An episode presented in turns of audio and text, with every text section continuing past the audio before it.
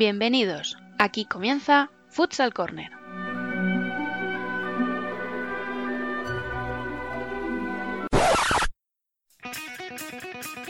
Una manera diferente de entender el fútbol sala.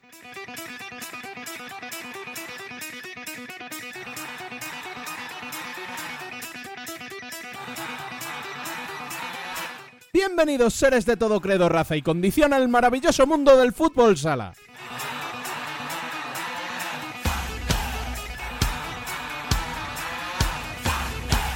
Arranca nuestro 38 programa de la primera temporada y séptimo de la serie monográfica.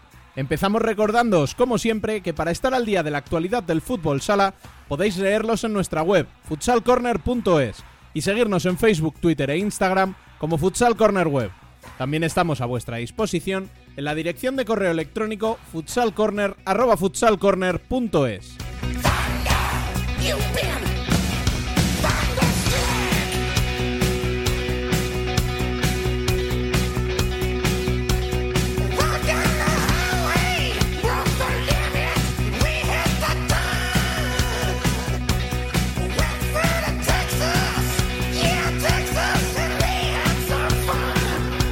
Esta semana nos vamos a la tierra del vino para conocer de primera mano cómo se vive ser la revelación de la liga y estar a punto de conquistar la Copa de España en tu primera participación. Para ello contaremos con cuatro jugadores de la primera plantilla, como son Coro, Rafa Rato, Chino y Dani Santos, y un histórico de nuestro futsal como Joan Linares, que actualmente ocupa el cargo de director deportivo. En definitiva, conoceremos mejor la historia de Viña Albal y Valdepeñas.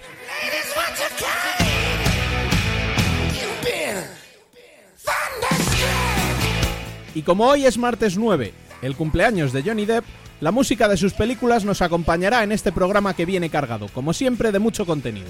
Les habla un servidor Rubén Robles. Por favor, pasen sin llamar que la puerta está abierta y sean todos bienvenidos a Futsal Corner, una manera diferente de entender el fútbol sala.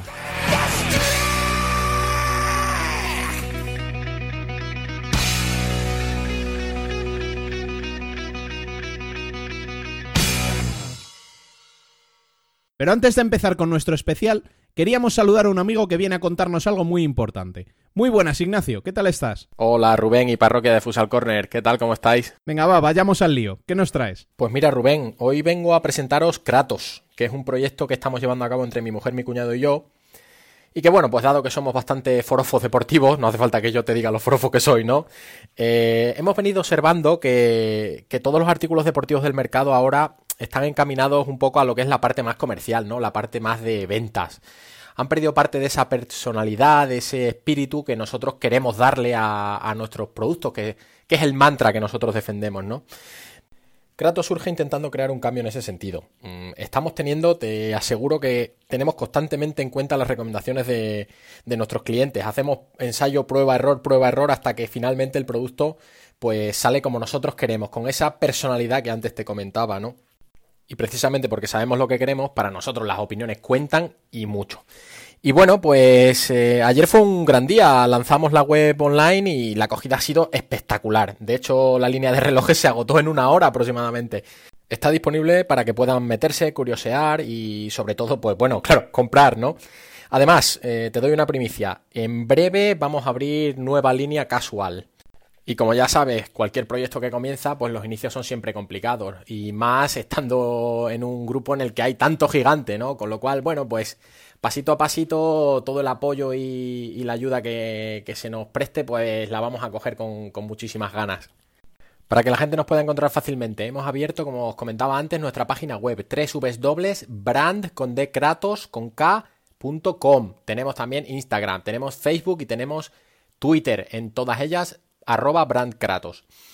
Y si queréis seguir todas las novedades que se vayan produciendo, pues en nuestra página web vais a poder también suscribiros a la newsletter en la que iremos mandando publicaciones periódicas con todas las novedades que se vayan produciendo en nuestra marca. Y sin más, pues esto es a grandes rasgos lo que significa Kratos, Rubén. Mucha ilusión, mucha garra, mucha fuerza y mucho deporte. Pues nada, ya lo sabe todo el mundo a entrar en www.bandkratos.com, que tienen cosas muy chulas y de calidad. Muchas gracias, amigo. Un placer como siempre, Rubén. Mil gracias a vosotros por viajar hasta tan lejos y hacerme un huequillo. Saludos.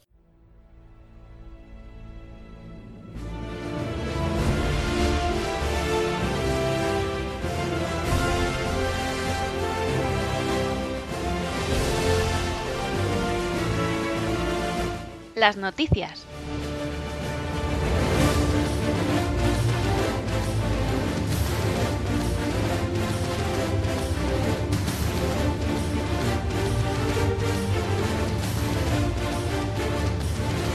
Ya se conocen los participantes de los Playoff Express. Las ausencias más sonadas son la de Futsi, líder invicto hasta el parón, que deja la lucha por el título, solo entre Burela, Ourense y Alcorcón en la primera división femenina, y la renuncia de Talavera que deja peleando por el ascenso a Uma, Elche y Manzanares en segunda masculina.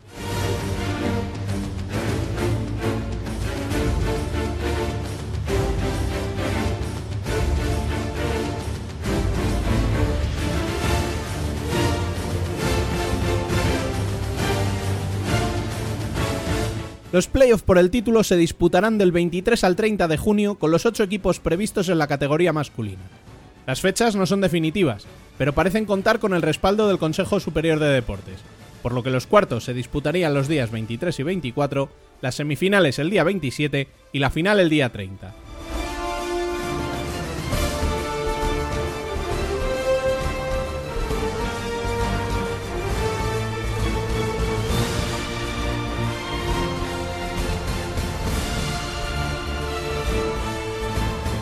Tras este repaso a las últimas noticias, nos vamos a Valdepeñas para conocer la otra faceta de un mito de nuestro deporte. ¿No es así, Dani? Bueno, Rubén, pues totalmente, porque aunque siempre asociamos el nombre de los hermanos Linares a tardes de gloria deportiva y sobre todo a goles, a muchos goles, uno de los hermanos siguió jugando hasta los 42 y tras su retirada continuó en el mismo club como director deportivo de la entidad. Por supuesto, estamos hablando de Jan Linares y de su Valdepeñas. Y en esa faceta de los despachos es en la que hoy nos vamos a centrar.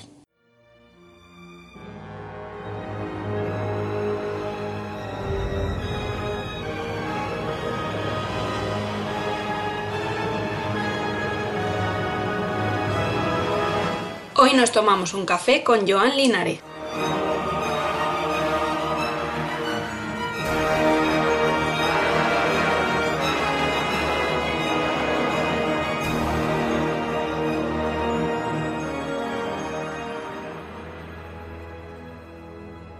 Está con nosotros, como decíamos, el director deportivo de Viñalbal y Valdepeñas, Joan Linares. Muy buenas. Hola, muy buenas.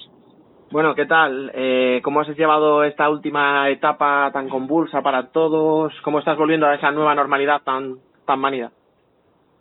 Bueno, pues algo eh, extraordinariamente novedoso. Eh, bueno, nos ha cogido a todos de una forma eh, inesperada. Eh, bueno, antes de nada, pues también acordarnos eh, de toda esa gente que lo está pasando mal, que lo ha pasado mal, que ha perdido a, familiares y bueno, pues eh, nuestras máximas condolencias. Y por otro lado, bueno, pues eh, haciendo caso a, a sanidad, a, a, los protocolos, a lo que nos van indicando y, y, bueno, pues dicho todo esto con ganas también de retomar la, la actividad, el día a día y, y en este caso pues retomar la competición. Y de esa competición ya luego entraremos un poquito en la actualidad, pero pero cómo, cómo qué, sentimientos tienes ahora que por fin ya vais a volver a pisar el parque, que ya volvéis a los entrenamientos, aunque sea con ciertos condicionantes, pero no sé, tú como directivo, ¿qué sientes ahora mismo? Bueno, eh, nosotros, eh, nuestro club, pues eh, estamos en la posición de que en la medida de lo posible, teniendo en cuenta siempre, pues, eh, siempre y cuando se pueda, ¿no? Teniendo en cuenta, pues, las las medidas, los protocolos, todo lo que nos indiquen desde Sanidad, desde el Consejo, la propia Federación. Y nosotros somos de partidarios de retomar la competición, que terminemos la temporada y bueno, pues es una alegría el, el dar, el que se pueda empezar los entrenamientos, eso supone, bueno, pues que vamos dando pasitos, que, que, que si se puede es porque la cosa se, se va, bueno, pues eh, minorizando en cuanto al tema de la enfermedad y para nosotros es un es una alegría el que, el que poquito a poco y, dentro de las medidas pues el, el, equipo pueda seguir compitiendo. Vamos, vamos ahora a echar un poquito la mirada atrás, vamos a esa etapa en el momento en el que tú decides eh, dejar un poco entre comillas la élite y fichar por Valdepeñas. ¿Cómo, ¿Cómo fue aquel momento? ¿Cómo fue aquella decisión? ¿Por qué Valdepeñas? Bueno, eh, yo terminé de, mi año en Zaragoza y, y bueno, pues eh, se me planteó a través de un compañero eh, Miguelito, que fue jugador nuestro, en, él ya estaba en esa plantilla, eh, coincidimos y, y, me propuso, bueno, pues eh, la posibilidad, me habló de Valdepeñas, que estaban buscando, bueno, pues a un jugador con gol, finalizador, y bueno, pues hablé con Raúl, con, con el entrenador Raúl Aceña en ese momento, me habló, bueno, pues un poco de lo que quería, de, me planteó pues esta posibilidad, yo le dije que bueno pues que me atraía. La verdad es que un poco pues recabando información pues pues veía que era un proyecto o un club serio humilde pero serio. Eh, le comenté a Raúl que me llamara el presidente Luis Palencia y bueno pues habló conmigo y, y fue rápido llegar a, un acuerdo eh, bueno pues era una forma de seguir ya los últimos coletazos de, de mi vida como jugador profesional de fútbol sala y bueno, me atraía lo que el, el proyecto, lo que me presentaron y, y, bueno, pues ahí un poco empezó todo. Luego, claro, cualquiera a lo mejor desde fuera podríamos pensar, bueno, jugará una temporada, dos como mucho por quitarse el mono, pero claro, al final estás hasta los 42 años. Obviamente hace falta estar muy bien físicamente y que te respeten las lesiones, pero ¿cómo, ¿cómo se hace para llegar a esa edad jugando? Sí, bueno, por un lado, efectivamente, siempre he sido o he tratado de estar muy comprometido en todos los proyectos. Eh, soy una persona de retos. Siempre, eh, por más que la categoría fuera una u otra, pues al final siempre me he marcado unos retos personales, colectivos. Eh, soy un apasionado de este deporte y bueno, pues eh, me encantaba, me encantaba, me encantaba entrenar, me encantaba competir y, y, bueno, pues siempre he tratado de cuidarme al máximo, de hacer los descansos necesarios, la alimentación y bueno, pues eso, todo esto me ha permitido pues alargar mi, como bien decía, mi carrera deportiva hasta los 42 años. Me siento un privilegiado porque he podido disfrutar hasta el momento en el que yo he decidido poner fin a una trayectoria deportiva, bueno, pues eh, exitosa y, y la verdad es que no podía hacerlo en mejor sitio que en Valdepeñas, llegando en segunda B y bueno, pues dejando al equipo en, segunda A y luego, bueno, pues ya en la parcela de director deportivo en primera división. Mira, voy a aprovechar eso que me cuentas. Eh, cuando tú anuncias tu retirada, ya el presidente, en esa rueda de prensa de despedida, él ya dice que te ha ofrecido, el, o que te iban a ofrecer, mejor dicho, que te iban a ofrecer el cargo de director deportivo. ¿Realmente cómo de cerrado lo teníais o, era o es algo totalmente inesperado? No sé, ¿cómo, cómo son aquellos últimos días, digamos, y esa transición? Bueno, eh, vamos a ver, eh, llegó un momento en el que, bueno, pues yo también me senté con, con Luis y con Pilar, eh, un poco pues les informé de que podía ser esta mi última temporada en el momento en el que tomé la decisión. Y bueno, pues enseguida hablamos y valoramos opciones y ellos dentro de esa posición de seguir estructurando el club, de seguir creciendo, de seguir dando pasitos, bueno, pues también me plantearon esta posibilidad. Y la verdad es que yo no me lo pensé. Enseguida acepté, enseguida les dije que sí, porque bueno, pues era una forma también de seguir ligado a, a mi deporte, a, al club de Valdepeñas y, la verdad es que todo fue muy sencillo, muy rápido y bueno, pues ahí un poco empezó todo, pero efectivamente esto ya se tenía previamente hablado en, en alguna conversación. Y ahora que está el club donde está, a punto de participar en unos playoffs, eh, con una posibilidad bastante real, o sea, no, no es una ilusión pensar que podéis estar en Europa el año que viene, pues no sé, ¿cómo, cómo echas la vista atrás y dices, hostia, estábamos en segunda B y ahora estamos peleando por, por entrar en Europa? No sé, ¿qué, qué sientes cuando lo, bueno, lo piensas? Bueno, vamos a ver, eh, por un lado eh, me siento muy satisfecho, con una sensación de gratitud enorme. De, son ocho años ya los que llevo en Valdepeñas y uno echa la, la, la, la vista atrás y, y, se da cuenta de todo el trabajo que ha hecho, ¿no? Y, en el que estamos implicados muchísima gente, porque el que el Viñalbal y Valdepeñas ahora sea lo que es y esté donde esté, esto es por culpa de mucha gente, ¿no? No solo de los jugadores, el cuerpo técnico, que al final son, y por otro lado son los que tienen que tener el foco, ¿no? La atención, pero al final esto es un trabajo de muchísima gente en el anonimato, mucha gente que, que, está ahí pues para trabajar por, por el club, por el equipo y, y bueno, pues a, a seguir, no, no nos queda otra. Hablar de Europa, pues sinceramente, para nosotros es que ni lo pensamos, sinceramente. Nosotros es el segundo año. Yo creo que hay que, que, que poner todo eh, y tener los pies en el suelo. Es nuestro segundo año en primera división y en el segundo año hemos conseguido llegar a una final de Copa. Eso no es sencillo, eso no es fácil, eso no todos los equipos han sido capaces de hacerlo. Y nosotros ahora, pues debido a esta gran temporada, hemos conseguido clasificarnos para el playoff por el título. Lo que ahora sí tenemos claro es que si se retoma la competición vamos a jugar unos cuartos de final y como siempre y como cada partido vamos a darlo todo para poder estar en semifinales. Nuestros jugadores se lo van a dejar todo, van a seguir compitiendo de la forma que lo han hecho esta temporada. Ahora, todo lo que venga después, bueno, pues nosotros no vamos a renunciar a nada, pero es verdad que nosotros seguimos asentando este proyecto, seguimos asentándonos en primera división, que no hay que olvidar que nuestro recorrido es únicamente de dos años. Mm, a ver, es verdad, lo que pasa es que, claro, nos habéis mal acostumbrado, un poco entre comillas, este año a todo ese crecimiento tan, tan exagerado.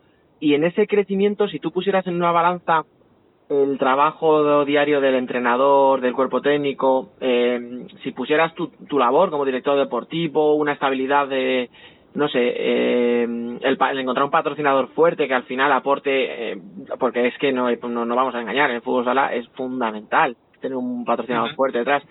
En esa balanza, ¿qué pesaría más o, o, estaría todo a partes iguales? No, al final es todo a partes iguales. Creo que antes te reconocía el trabajo de todos, los que están ahí al frente, incluso los que están en el anonimato, ¿no? Creo que al final esto es una consecuencia de un trabajo muy bien hecho de mucha gente implicada. Al final este proyecto se ha consolidado, se ha visto que, que bueno que es modélico este proyecto y cada vez y cada año hemos ido dando pasos, se han ido eh, sumando más gente. Efectivamente ahora pues podemos contar con, con una empresa como patrocinador principal que es de las más importantes de España e incluso a nivel mundial. Bueno, vamos a ver, tenemos a las instituciones todas implicadas en este proyecto, tenemos a una ciudad, un pueblo volcado, qué decir, de nuestra afición, de nuestra gente. Entonces, eh, eso es fruto del día a día, de mucho trabajo, y no valoraría únicamente o pondría una nota, sino que es una implicación por parte de todos y que todos somos responsables de lo bueno y lo bonito que nos está pasando en Valdepeñas. Mm, a ver, al final te he mencionado la plantilla, el cuerpo técnico, la parte de directiva, etcétera, pero bueno, no hemos hablado de una parte súper importante que es la afición no te voy a preguntar por el ambiente el Virgen de, de la Cabeza o por lo que vimos en Málaga, porque eh, porque lo vimos todos. Pero ¿cómo es el día a día de esa afición por Valdepeñas? Eh, no sé, eh, me imagino que tiene que ser eh, impresionante, ¿no? Vivirlo.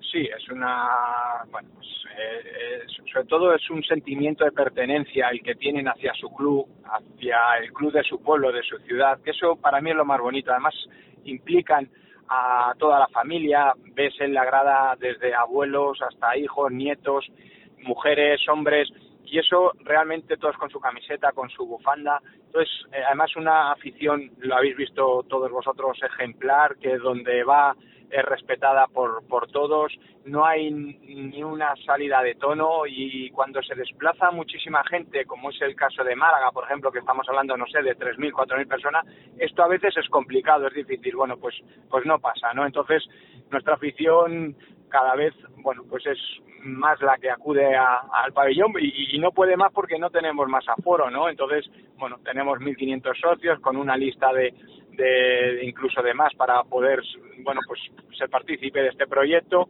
y, y, bueno pues esto es muy bonito hay que seguir alimentándolo bajo bueno pues nuestra responsabilidad en la parcela deportiva bueno pues tenemos que seguir cada año planificando de la mejor manera posible para seguir alimentando y seguir dando alegría que al final eh, personalmente hablando ese es mi cometido no tratar de que la ilusión se mantenga y de que cada año en lo deportivo demos un saltito más de calidad para seguir viviendo todo lo que estamos viviendo. Mm. Hablábamos del presente, vamos a hablar un poco ahora del, del pasado inmediato, digamos, del año pasado, porque lo que tú dices, al final es el segundo año del club en primera, el año pasado fue muy duro, muy poquitos puntos al final de la primera vuelta, la destitución de Leo Herrera, que había subido al club. No sé si eso para ti fue especialmente duro, como parte del, de la dirección, tomar esa decisión de, de, destituir al entrenador que al final te había llevado allí, a la élite. Sí, no cabe duda que son situaciones eh, nada agradables.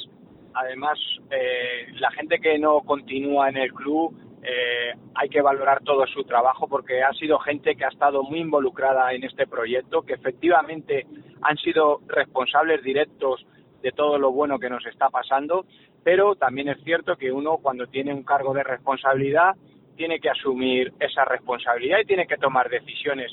A veces son acertadas, otras veces no. El tiempo al final es el que nos da o nos quita la razón. En este caso, por lo que estábamos viendo, decidimos que lo mejor era un cambio.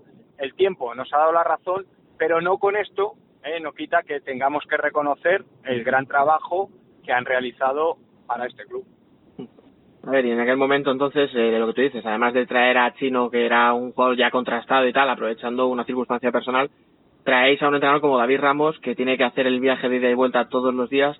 ¿Cómo, no sé si eso puede influir eh, a la larga? O sea, quiero decir, eh, que llegue un momento en el que el entrenador diga, mira, yo ya no puedo seguir a este ritmo de viajes o tal, y, y si te planteas un futuro sin David Ramos.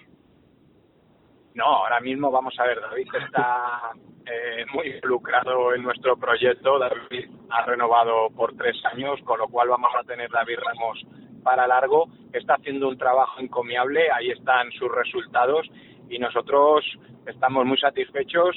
Lo único que le pedimos a David Ramos es que continúe con esta fuerza, que continúe haciendo las cosas igual de bien que las está haciendo y ayuda, apoyándole en todo lo que necesite, en todo lo que en todo lo que ellos ellos necesiten, ¿no? En este caso, al final, eh, bueno, pues al final es cierto que David se tiene que desplazar, pero también se le acomoda muchas veces. Tratamos de buscar la mayor comodidad para todos los que, en este caso, pues puedan residir fuera, como es el caso de nuestro cuerpo técnico o de algún jugador pero ya te digo que David está encantado con, con la marcha del club, del equipo y, y, bueno, de lo cual yo también me alegro porque luego David también en su carrera pues bueno, pues ha vivido situaciones también nada, nada agradables, totalmente contrarias a lo que ahora está viviendo y, bueno, pues es un trabajador, es, ha sido un exjugador, tiene muchísima experiencia y nuestra relación, bueno, pues eh, es muy estrecha y me alegro de todo lo bueno que le pase. Te leía en una entrevista en la pretemporada anterior precisamente hacer hincapié en eso, en que tenéis que dar el paso de que todos los jugadores, o la gran mayoría, por como tú mismo has dicho, alguno todavía no, pero que viviesen y entrenasen en Valdepeñas diariamente. ¿Hasta qué punto mm, era necesario dar ese salto? Mira, ha sido clave eh, el cambio de modelo, ¿de acuerdo? El, el que los jugadores pasaran a residir todos en Valdepeñas. Para mí eso ha sido el cambio fundamental y luego, lógicamente, el salto de calidad que se le ha dado a la plantilla eh, respecto al anterior. Entonces, para mí esas han sido las dos claves y, y, bueno, pues ya David también cogió el equipo e hizo su pretemporada, planificamos un proyecto nuevo, diferente y bueno, pues este año, a pesar de las circunstancias, pues hemos estado disfrutando y ojalá sigamos disfrutando hasta el final. Y ya, para terminar la parte, digamos, del año anterior, eh, aquel partido contra Segovia eh, de a vida o muerte, que, se utiliza mucho esta frase, pero es que en este caso era, era tal cual, era jugárselo todo ahí, eh, hace que, que sea el mejor momento, a lo mejor, eh, desde que estás en el cargo, porque al final una Copa de España, una final se disfruta y tal, pero por, el, por la supervivencia, digamos, ¿crees que era más importante aquello que, que llegar a final, por ejemplo? Bueno, para nosotros era un año complicado, difícil, siempre el primer año, y te hablo por experiencia, en la, en la máxima categoría es muy complicado, el equipo que asciende, bueno, pues se le presenta un año duro. Nosotros además manteníamos ese modelo eh, de estar entrenando entre Valdepeñas y Madrid, que luego con el tiempo pues efectivamente lo modificamos y nos dimos cuenta que era inviable con toda esta exigencia en alta competición, pero eh, nosotros teníamos un objetivo claro, que aunque fuera la última jornada, eh, nos teníamos que salvar, mantener la categoría. Así fue, luego ya nos sentamos, planificamos de otra forma, nos dimos cuenta de todo lo que teníamos que cambiar y bueno, pues eh, aunque fue un año duro, pero como digo yo, de mucho aprendizaje, ¿no? Entonces, bueno, pues seguramente ese año nos ha venido muy bien de cara a este segundo año y a la vista está los resultados que se han obtenido esta temporada. Y ya hablando un poco más de lo que sería tu trabajo, el año pasado vemos nombres de, de jugadores que llegan como Cainán, José Ruiz, Rafa Rato, o sea, gente muy experimentada que sabes que te van a dar un resultado inmediato. Sin embargo, los que suenan ya para la próxima temporada, algunos confirmados como Xavi Coles, suena Sergio González, son un poquito lo, lo, lo opuesto, jugadores todavía, vamos a decir que son conocidos en primera, pero que les falta dar ese salto. No sé si eso habla un poco de la estabilidad del proyecto, o sea, ya estáis pensando más a medio plazo con, con otro tipo de jugador, digamos. Bueno, nosotros lo que tenemos claro y cuando tomamos las decisiones en la plantilla siempre es para porque lo que creemos no es, tratar de dar un salto de calidad, de mejorar y de apuntalar aquello que pensamos que nos hace falta o que hemos estado más justos en, en la temporada, ¿no? Aun siendo una temporada excelente, como es el caso este año, pero sí que tenemos que continuar, porque al final la exigencia es máxima. Aquí en el deporte no vale lo que hayas hecho un año y ya no vives de renta de cara a los siguientes, ¿no? Aquí vuelves a empezar de nuevo en agosto y de nuevo todo todos los equipos vuelven con sus expectativas, con sus proyectos, la igualdad es máxima y nosotros cada año tenemos que estar, si cabe, más preparados para seguir, eh, bueno, pues en esta línea. A nosotros, eh, la planificación, yo cuando me siento con David, con, con Luis, el presidente, con el club, bueno, lo que queremos es seguir manteniendo y mejorando lo que estamos haciendo, ¿no? Ha sido muy bonito este año ver una Copa de España al Viñalbal y Valdepeñas. Bueno, pues nosotros queremos que con el tiempo pues el Viñalbal se asiente en primera división y que podamos seguir disfrutando de jugar este tipo de partidos, que jugamos, que juguemos pues eso, un playoff por el título, que juguemos una Copa de España y eso es nuestro trabajo en definitiva, ¿no? De mejorar y de mantener y de generar más ilusión si cabe en un pueblo como es Valdepeñas, que está todo el mundo pues involucrado y está todo el mundo, bueno, pues obsesionado con su equipo. Y sin entrar en, en nombres, pero más o menos manejas una cifra de entradas, de salidas, más allá de luego que pueda surgir una oportunidad de mercado o que a un jugador te diga, oye, es que me han ofrecido una cosa que es irrechazable, pero más o menos tienes tú ya perfilada la siguiente temporada, ¿sabes un poco cómo, cómo va a ser? Sí, lo tenemos muy claro. De hecho, te diría que prácticamente tenemos el 100% de la plantilla cerrada de cara a la temporada que viene. Te, te comento que van a haber bajas, es obvio, y mm. igual van, y de la misma forma que van a haber incorporaciones. Entonces, eh, con esto, con lo, de lo que se trata es un poco lo que te he explicado antes, ¿no? de, dar de, seguir, de mejorar, ¿no? De, apuntalar aquello en lo que pensamos eh, que tenemos que reforzar. El tiempo dirá o no si las decisiones son acertadas, ¿no? Al final trabaja siempre en, en esa línea de, por supuesto, de querer acertar y bueno, lo que sí que está claro es que hay que poner mucho en valor la temporada que está haciendo esta plantilla y que espero y deseo que sigan haciendo y que bueno pues podamos disfrutar hasta el final de este playoff. Y al final lo que me acabas de decir un poco demuestra que efectivamente ni te planteas que el equipo entre en Europa, porque si me hablas de que la plantilla está casi cerrada, es que no va a variar el hecho de esa hipotética Champions del año que viene. Bueno, mira, te vuelvo a decir lo mismo, para nosotros son palabras mayores de verdad.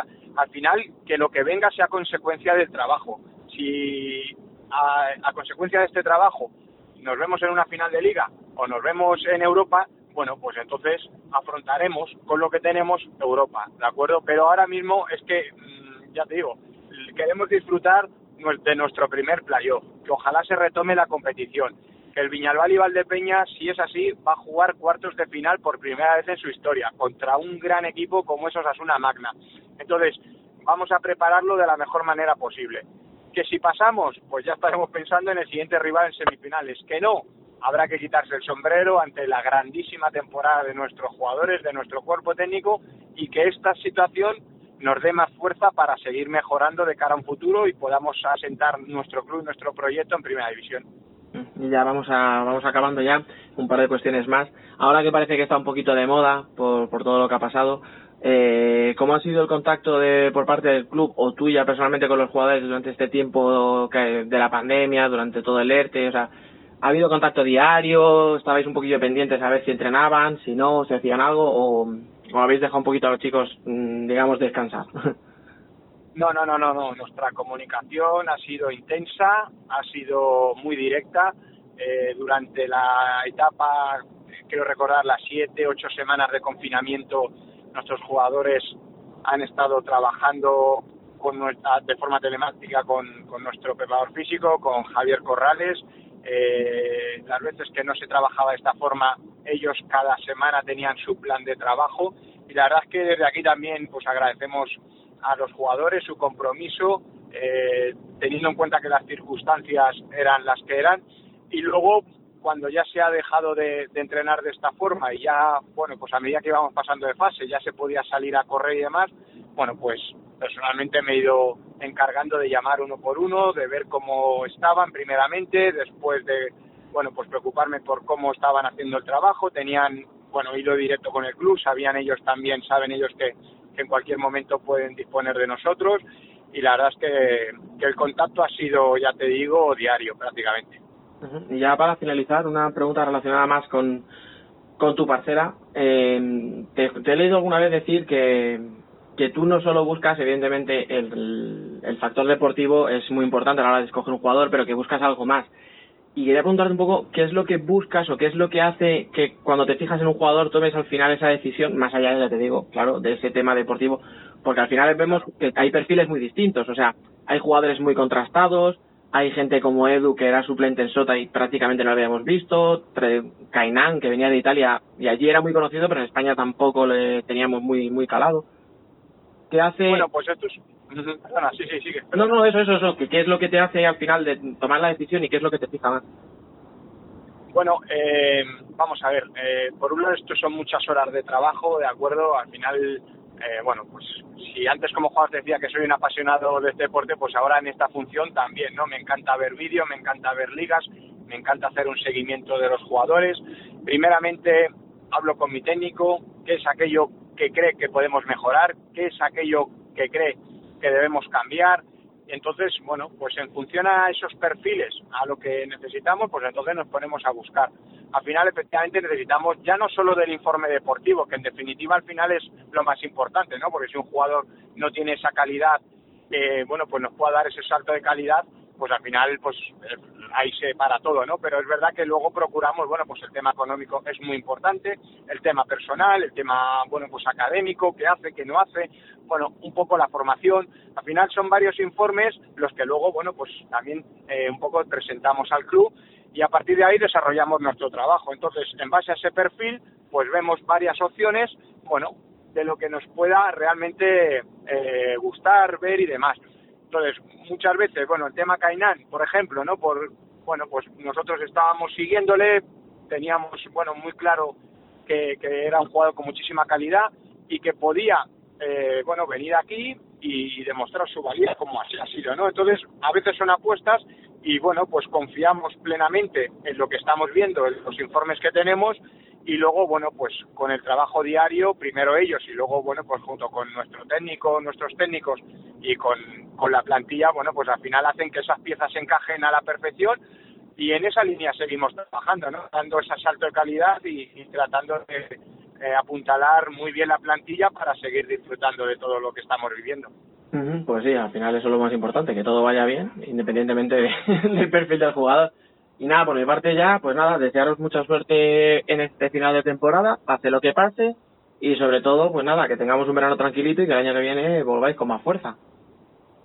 Bueno, pues agradece mucho, ojalá desearles a todos, bueno, pues eh, los que estén un poquito pachuchos una pronta recuperación y bueno, pues deseando todos de volver a la normalidad, a nuestro día a día y retomar cada uno sus actividades y nosotros pues a seguir preparándonos para tratar de seguir de estar con los mejores.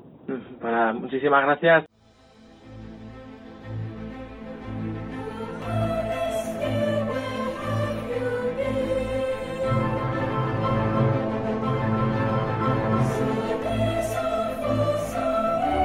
El debate.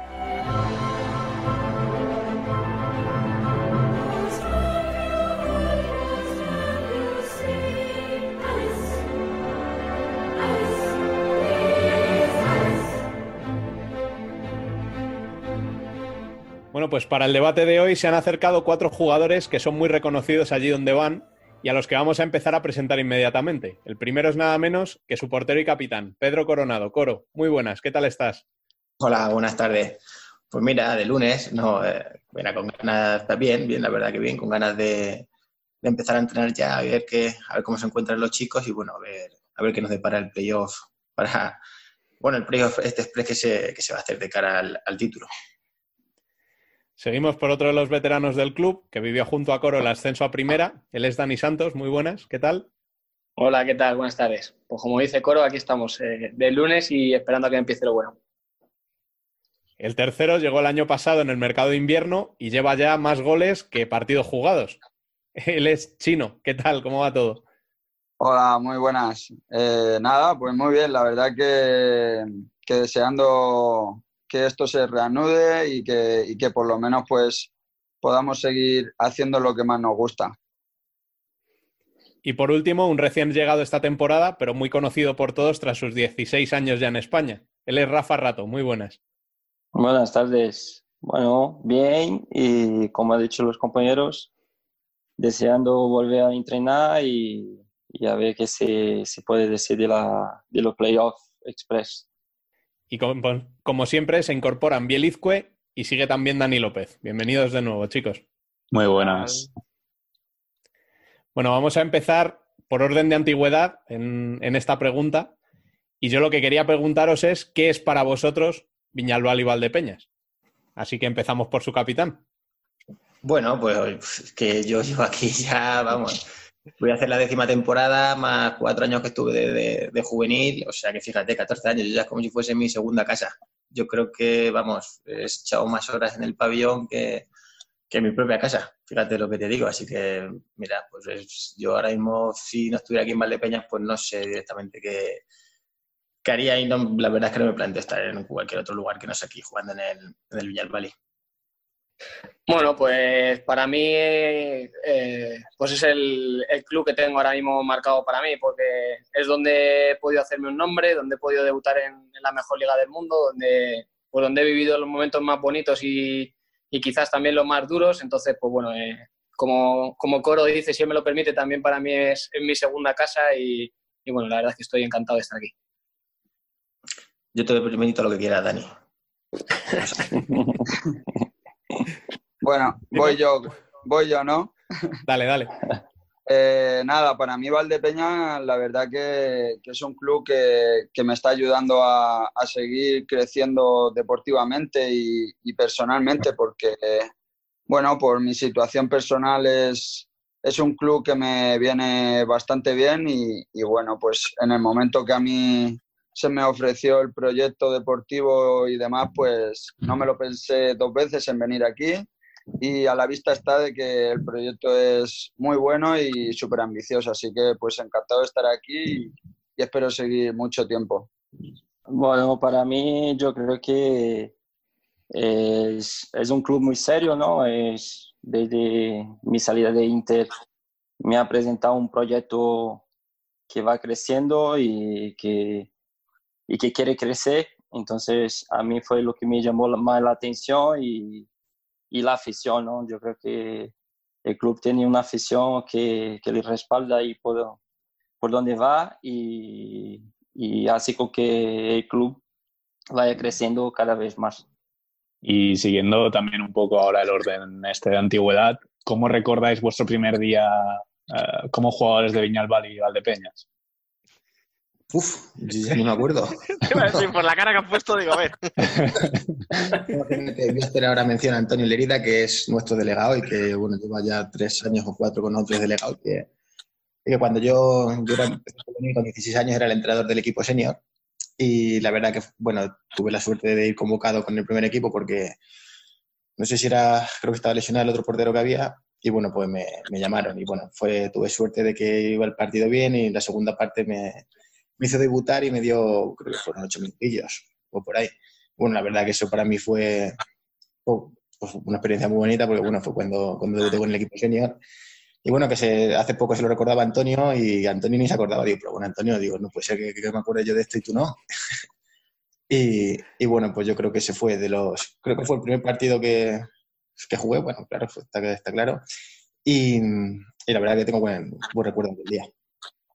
Bueno, pues yo el primer día me acuerdo que, bueno, fue un entrenamiento, primer entrenamiento de pretemporada y fue muy especial porque además por nuestra, nuestra situación en aquellas teníamos que venir en coche a, los entrenamientos desde Madrid y bueno, pues, pues cuando llegué al entrenamiento ya conocía la mitad del vestuario porque me había hecho los 100 kilómetros con ellos. Entonces, lo recuerdo que, que al final yo venía con, mucha, con muchas expectativas a nivel individual, con muchas dudas también de si iba a ser capaz de, estar a nivel de, pues de la segunda división en aquella, de aquel entonces, de, de, los compañeros, que bueno, pues para mí compartir vestuario con, con gente como Fer, como Quiquillo, eh, Joan, pues para mí era algo que, que, me impresionaba un poco y bueno, pues lo recuerdo con mucho cariño, la verdad. En mi, mi, primer, mi primer día en vestir la camiseta de, de Valdepeñas eh, fue contra Segovia y recuerdo que, que, yo solamente había entrenado dos días, no me sabía la jugada, no me sabía nada y David Ramos me puso ahí a jugar en Segovia y yo sin conocer a nadie porque no había coincidido eh, con ninguno de los que había en la plantilla, había coincidido y para mí fue, fue bonito porque sin conocer a ninguno, creo que hicimos un buen partido y yo me sentí súper a gusto. Eh, lo, lo, único que la pega que le pongo es que, que, teníamos el partido encarrilado, que hicimos un buen partido y luego se nos fue, pero porque estábamos David y yo que éramos nuevos y David no tenía una manera de defender todavía, es que no sabíamos nada y se nos escapó el partido en, los últimos minutos. Un partido que para nosotros pues era súper importante, pero al final pues empatamos a seis. Bueno, mi primer día yo creo que no, no, no, no, me acuerdo bien, pero esta semana va a cumplir un año que estoy en Valdepeñas, ¿no? Desde mi presentación. Ese fue, creo que el primer día que estuve en Valdepeñas. Eh, he conocido a la gente del club eh, en esta ocasión estaba Coro, me acuerdo que, que estaba ahí. y nada, la sensación fue muy buena porque he visto ya el calor de la gente que, que estaba ahí para, para recibirme y, y, del club, ¿no? La confianza que el club me ha depositado y toda tranquilidad que me, me ha dado para, para trabajar este año y, y poder ayudar al equipo a, a crecer y, y, poder hacer la buena temporada que estamos haciendo. Pero eso, estamos de cumpleaños. Yo creo que esta semana cumplo un año en Valdepeñas y, y muy contento con eso. Escucha, Rafa, que no se acuerde Coro, que lleva 14 años en el club, ¿vale? Pero, hombre, que tú llegas hace un año. ¿Cómo que te puedo olvidar el primer día? voy a dividir una pregunta en dos partes. Primero para Coro y para Dani. Vosotros que estuvisteis en la etapa de segunda, etcétera, ¿cómo, un poco, cómo recordáis aquella época y sobre todo, ¿os hubierais imaginado si os dicen 2020 dónde iba a estar el club? Porque es que ahora hablamos de que hay incluso unos playoffs por el título de, una, de un formato muy distinto a lo que esperabais. Pero es que nadie diría que Valdepeña llega a la final sería una sorpresa. O sea, no sé, es tan, tan grande el cambio. Bueno, eh, yo que cuando estuve con el ascenso de, de, segunda B a segunda, ¿vale? Es verdad que, el, que ese verano estábamos con muchas dudas porque el equipo había, era la segunda vez que, que bueno, había estado anteriormente en División de Plata, todavía no se había hecho la remodelación. Y es verdad que fue un año muy duro, que creo que se hicieron nada más que siete puntos en toda la temporada y bueno, el equipo bajó, bajó bien, vaya.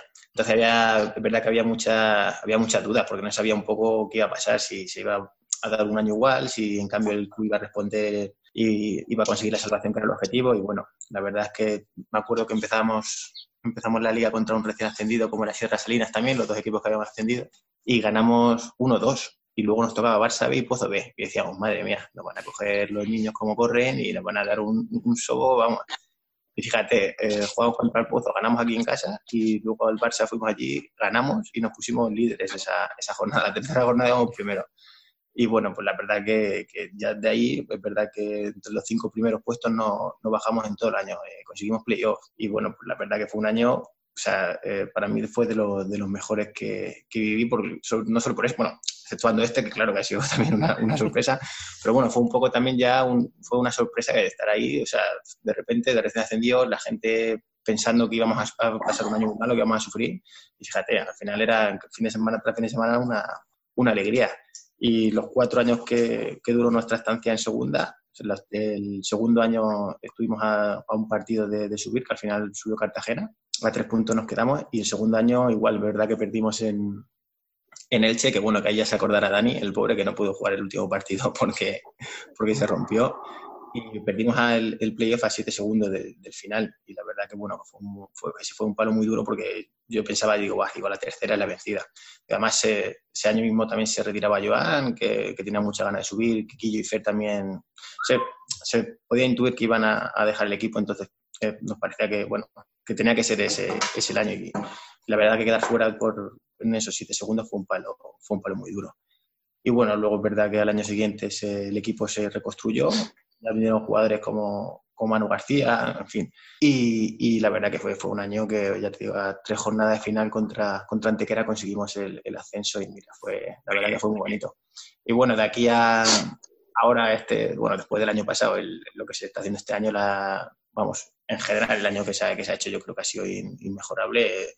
Fue el sumo, fue Málaga jugar el, jugar la final contra el Barça y bueno, al, descanso recuerdo que íbamos ganando 1-0 y bueno, estábamos con muchísimas ganas. Pues, a que pensábamos que no, se nos, que no se nos podía escapar en ese momento y fíjate, ahora, ahora jugar este hipotético playoff play este por, el, por el título, pues bueno, pues ya sabes, con mucha ilusión, yo creo que todos los jugadores estamos igual, con muchas ganas de que, de que llegue ese, ese momento y bueno, yo creo que vamos a dar lo mejor, lo mejor de cada uno y bueno, veremos, veremos qué puede pasar, ¿no? Lo ha explicado bien, ¿eh? Sí, vale, Eh, explicado bien. ¿Cómo se dicho el capitán, chapa. eh? Madre Menuda mía, ¿eh? chapa. Qué pasa. Chapa nos ha pegado ¿eh? ¿eh?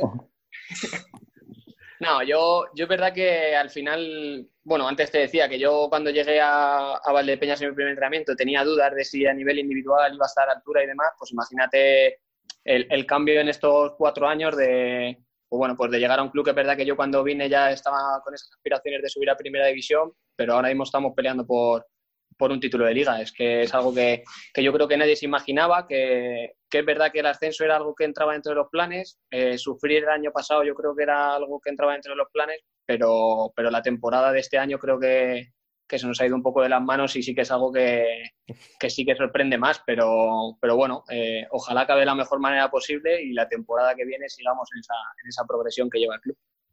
Como si en esa progresión al año que viene, campeones. Claro. no hay otra. y a vosotros, eh, a Chino y a ti, Rafa, os pregunto de otra manera, porque vosotros no estuvisteis en aquella etapa, pero a vosotros, ¿qué es lo que os motivó, más allá de circunstancias personales o fin de contrato, a elegir Valdepeñas antes que otro proyecto? A ver, eh, a mí más que nada fue mi situación personal, porque eh, yo tenía dos años de contrato en, en Osasuna, pero al final, pues por, situa por, la situación personal que yo tenía, yo no, no, estaba bien allí, no estaba a gusto. Y bueno, pues eh, decidí pues, venir aquí. También hablé con, con, el antiguo entrenador, que es Leo Herrera, que fue el, pues, el partícipe de que yo esté aquí.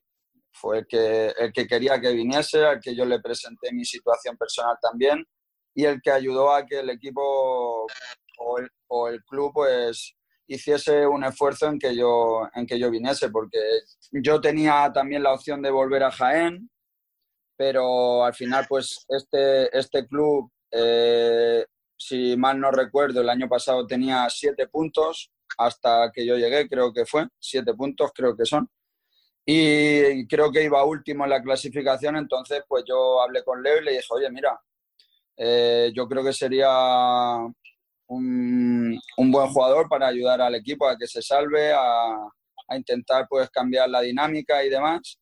Y bueno, pues el club hizo un esfuerzo y para mí también pues era un reto diferente al que estaba acostumbrado a vivir años anteriores eh, con Jaén y demás. Entonces, pues también me, motivó a intentar salvar la situación de, de Valdepeñas y, y por eso pues también estoy aquí y la verdad que, que, muy contento y feliz de haber tomado esa decisión. Bueno, yo, a mí mi situación era un poco distinta, ¿no? Eh, mi última temporada en Inter he participado muy poco, eh, venía de lesión, entonces justo en el proceso de, de recuperación hubo contacto con, también ya con, con el equipo de, de Valdepeña, ¿no? Joan había contactado conmigo para saber mi situación, si, si cuando volviera eh, el Inter tenía interés en que yo siguiera o, o, si quería cederme y tal, justo cuando Chino llegó a, a, a Valdepeña, ¿no? En mercado de invierno. Y nada, yo le dije que no sabía nada, si, si tenía interés o no de, de cederme. Yo dije que, que, creía que iba a seguir toda la temporada de Inter y así fue, ¿no? Pero volviendo ya a jugar, ya con el alta médica y todo eso, no tuve la, la suerte o los minutos que, que necesitaba, ¿no? Para poder volver a la competición y, y poder competir como, como me gustaría. Entonces, eh, desde ahí ya empezó los rumores que yo no seguiría en, en Inter y ahí fue donde empezó mi, mi rumbo a, a, mi dirección a Valdepeñas. ¿no? Eh, Joan otra vez se interesó, eh, nosotros hablamos, a mí me llamó la atención también el club, como he dicho antes, que tiene proyecto muy serio y, y la intención de eh, he visto que también me llamó mucha atención cuando jugamos en contra en Madrid la afición. Es una cosa que también me, me llamó mucha atención. Y nada, eh, tuve otras ofertas, pero me decanté por, por Valdepeñas porque también conocía a David como entrenador y, y, también siempre habló conmigo y me quería mucho, mucho aquí y que, que jugase con él. Entonces, eh, eso que me decantó eh, elegí Valdepeñas y, y creo que no, no, he, no me he equivocado, eh, he acertado en mi decisión y, y venir aquí y, y, creo que la temporada fue mejor de, de lo que esperaba eh, porque nadie se lo esperaba estar en tercera posición a estas alturas. Eh, yo siempre he dicho que jugar la Copa iríamos a jugar, pero mucha gente no me creía y nada, pero eso, mi intención siempre fue eh, ayudar a, a, todos y, y que y juntos podíamos llegar donde, donde, donde llegamos y, y seguir creciendo. Rubén, si me dejas un segundo antes de que les preguntes tú, es que me estaba acordando la que estaba contando Rafa cuando salí de Inter, y me acuerdo que en el acto de despedida, allí en Torrejón, que te hizo el club, te hice una pequeña entrevista al terminar y te pregunté, bueno, ¿y tu destino? Ya había salido todo el rumor y tal. Y dijiste, súper correcto, no, mira, tenemos varias ofertas, estamos hablando, tal, todo muy correcto. Y según terminamos la grabación, corté el grabador y dije, bueno, venga, en serio, ¿cuánto te vas a de Peñas? Y me dijiste, nada, si todo va bien en un par de días. Sí. Súper natural, dije, o sea, lo que cambiáis de verdad un deportista de, de, cuando está grabándose a cuando no se escuchan, me cago en la mar. No, pero todo eso porque no, no, se podía decir. No, no, sí. Y ahora, claro, es que ahora estabas diciendo que ya te habían tanteado incluso en invierno. Eso, había, que, había que esperar estos par, par de días. Vale, vale, vale, vale. No, ya, ya, yo ya sé que no me fío de vosotros, ya, nunca. ya está, ya está, perdona, Rubén. Bueno, pues ahora que mencionas a esa afición, eh, ¿cómo de importante o hasta qué punto es importante esa afición en el crecimiento del club? Hombre, yo creo que a día de hoy la, nuestra afición es, bueno, es nuestro, nuestro emblema. O sea, al final el apoyo incondicional que tenemos es algo que viene ya desde muchos años, bueno, de, que el equipo ascendía a segunda, el, el, el en la cabeza se, se, llenaba.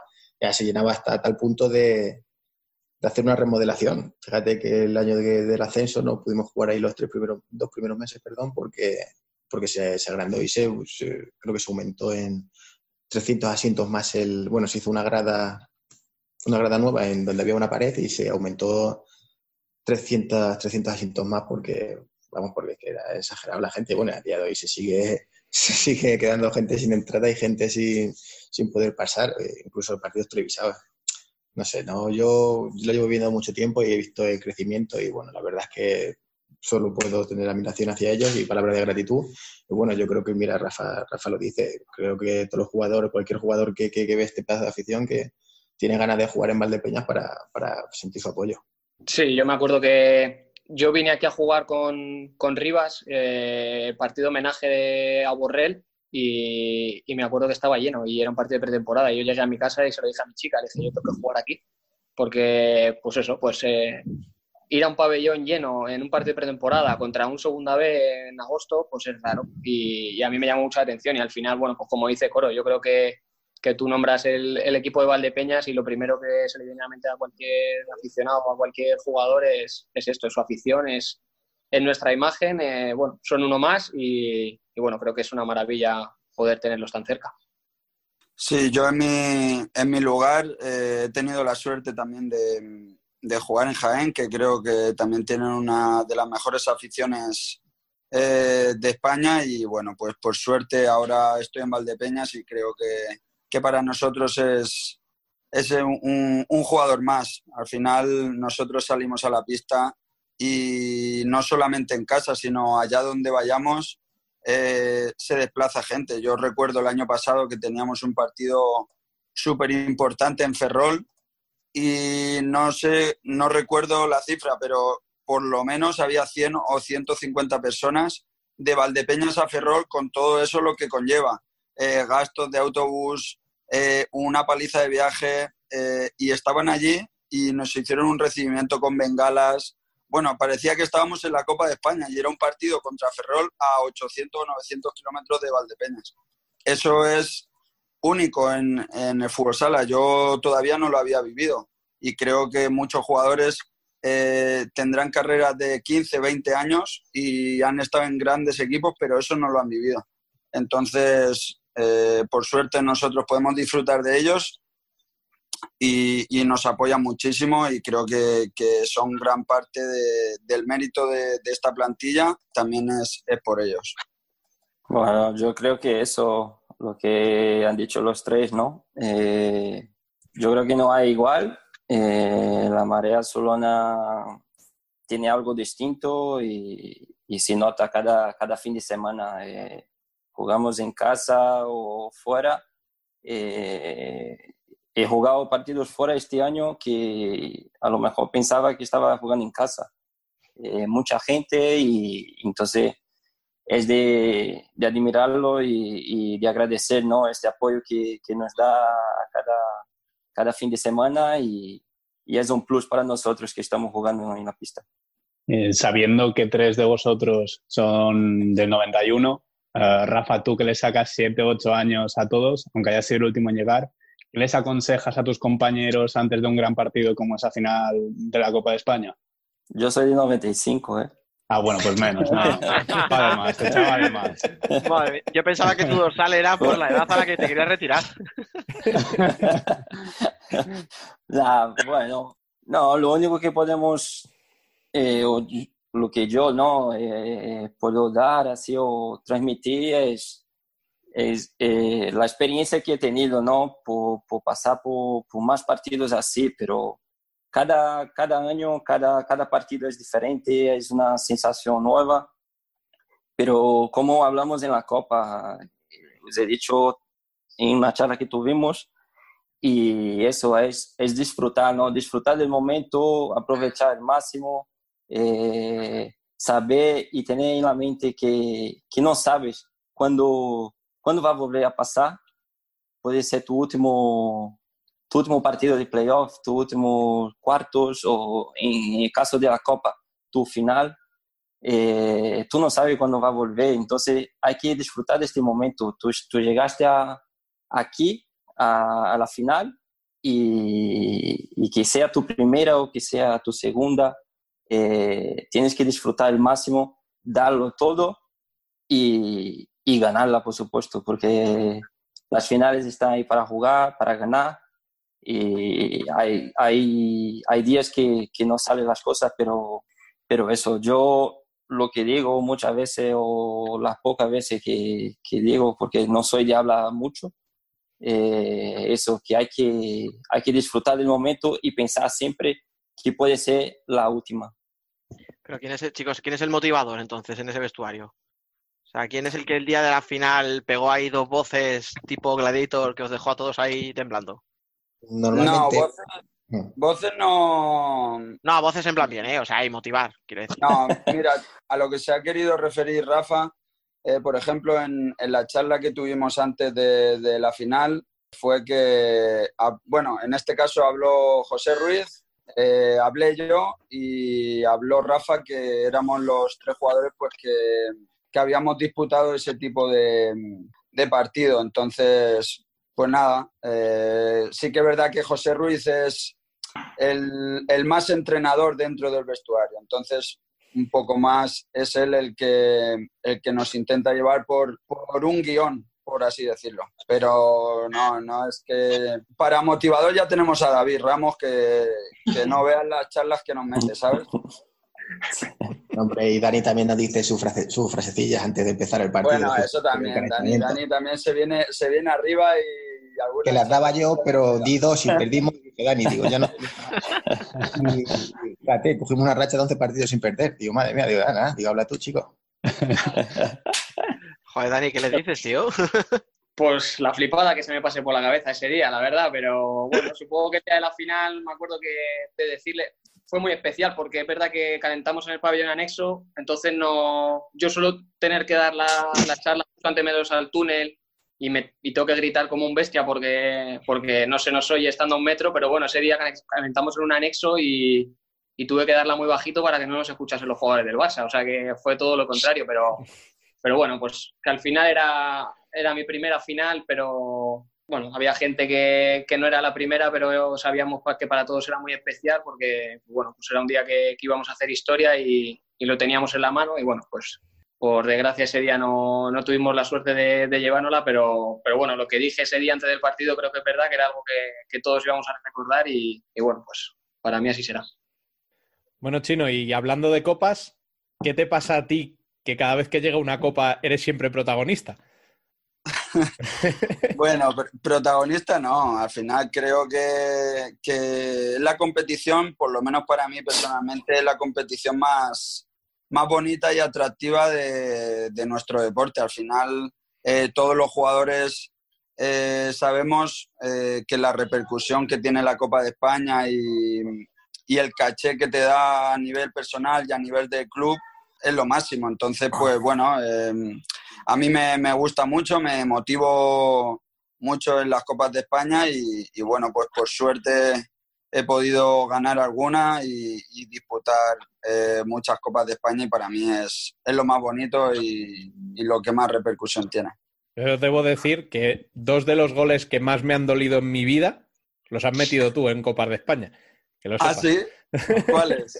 La semifinal contra Zaragoza en Madrid y el último gol de la final. Esos, esos dos goles los llevo aquí clavados, ¿eh? que lo sepas.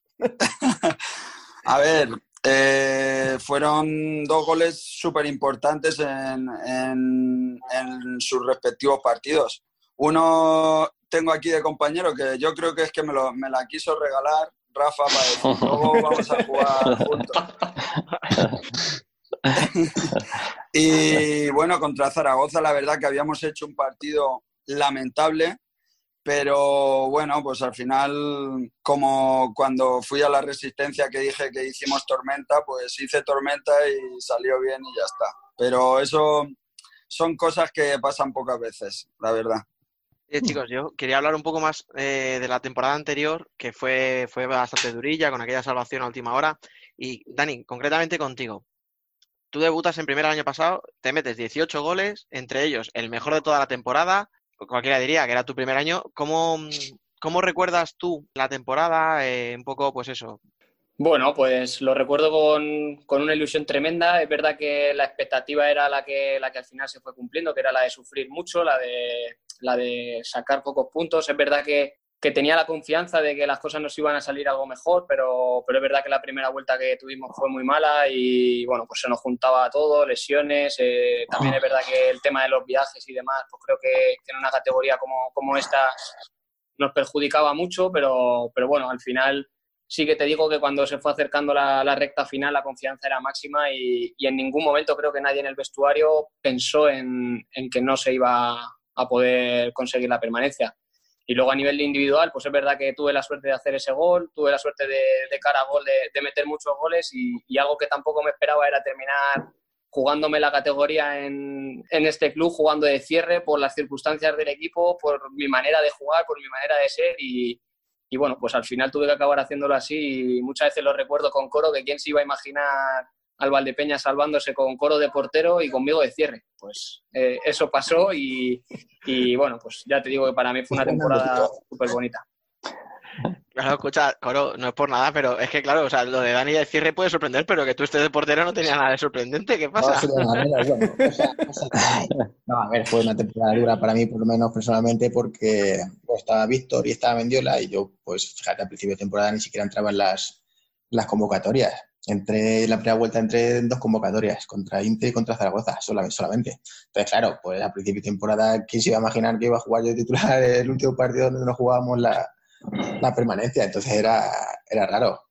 Y a verlo, Dani y yo, pues junto con Juanan, también, que lo hemos comentado muchas veces, que decíamos coro de portero, Dani de cierre y Juanan de, de pivo. Y bueno, pues la verdad que lo recordamos con pues, una anécdota con mucho, con mucho cariño, la verdad. Y volviendo a Coro, eh, ya no solo como jugador, sino también como persona que ha nacido allí, ¿qué sientes al ver el nombre de Valdepeñas en boca de todos?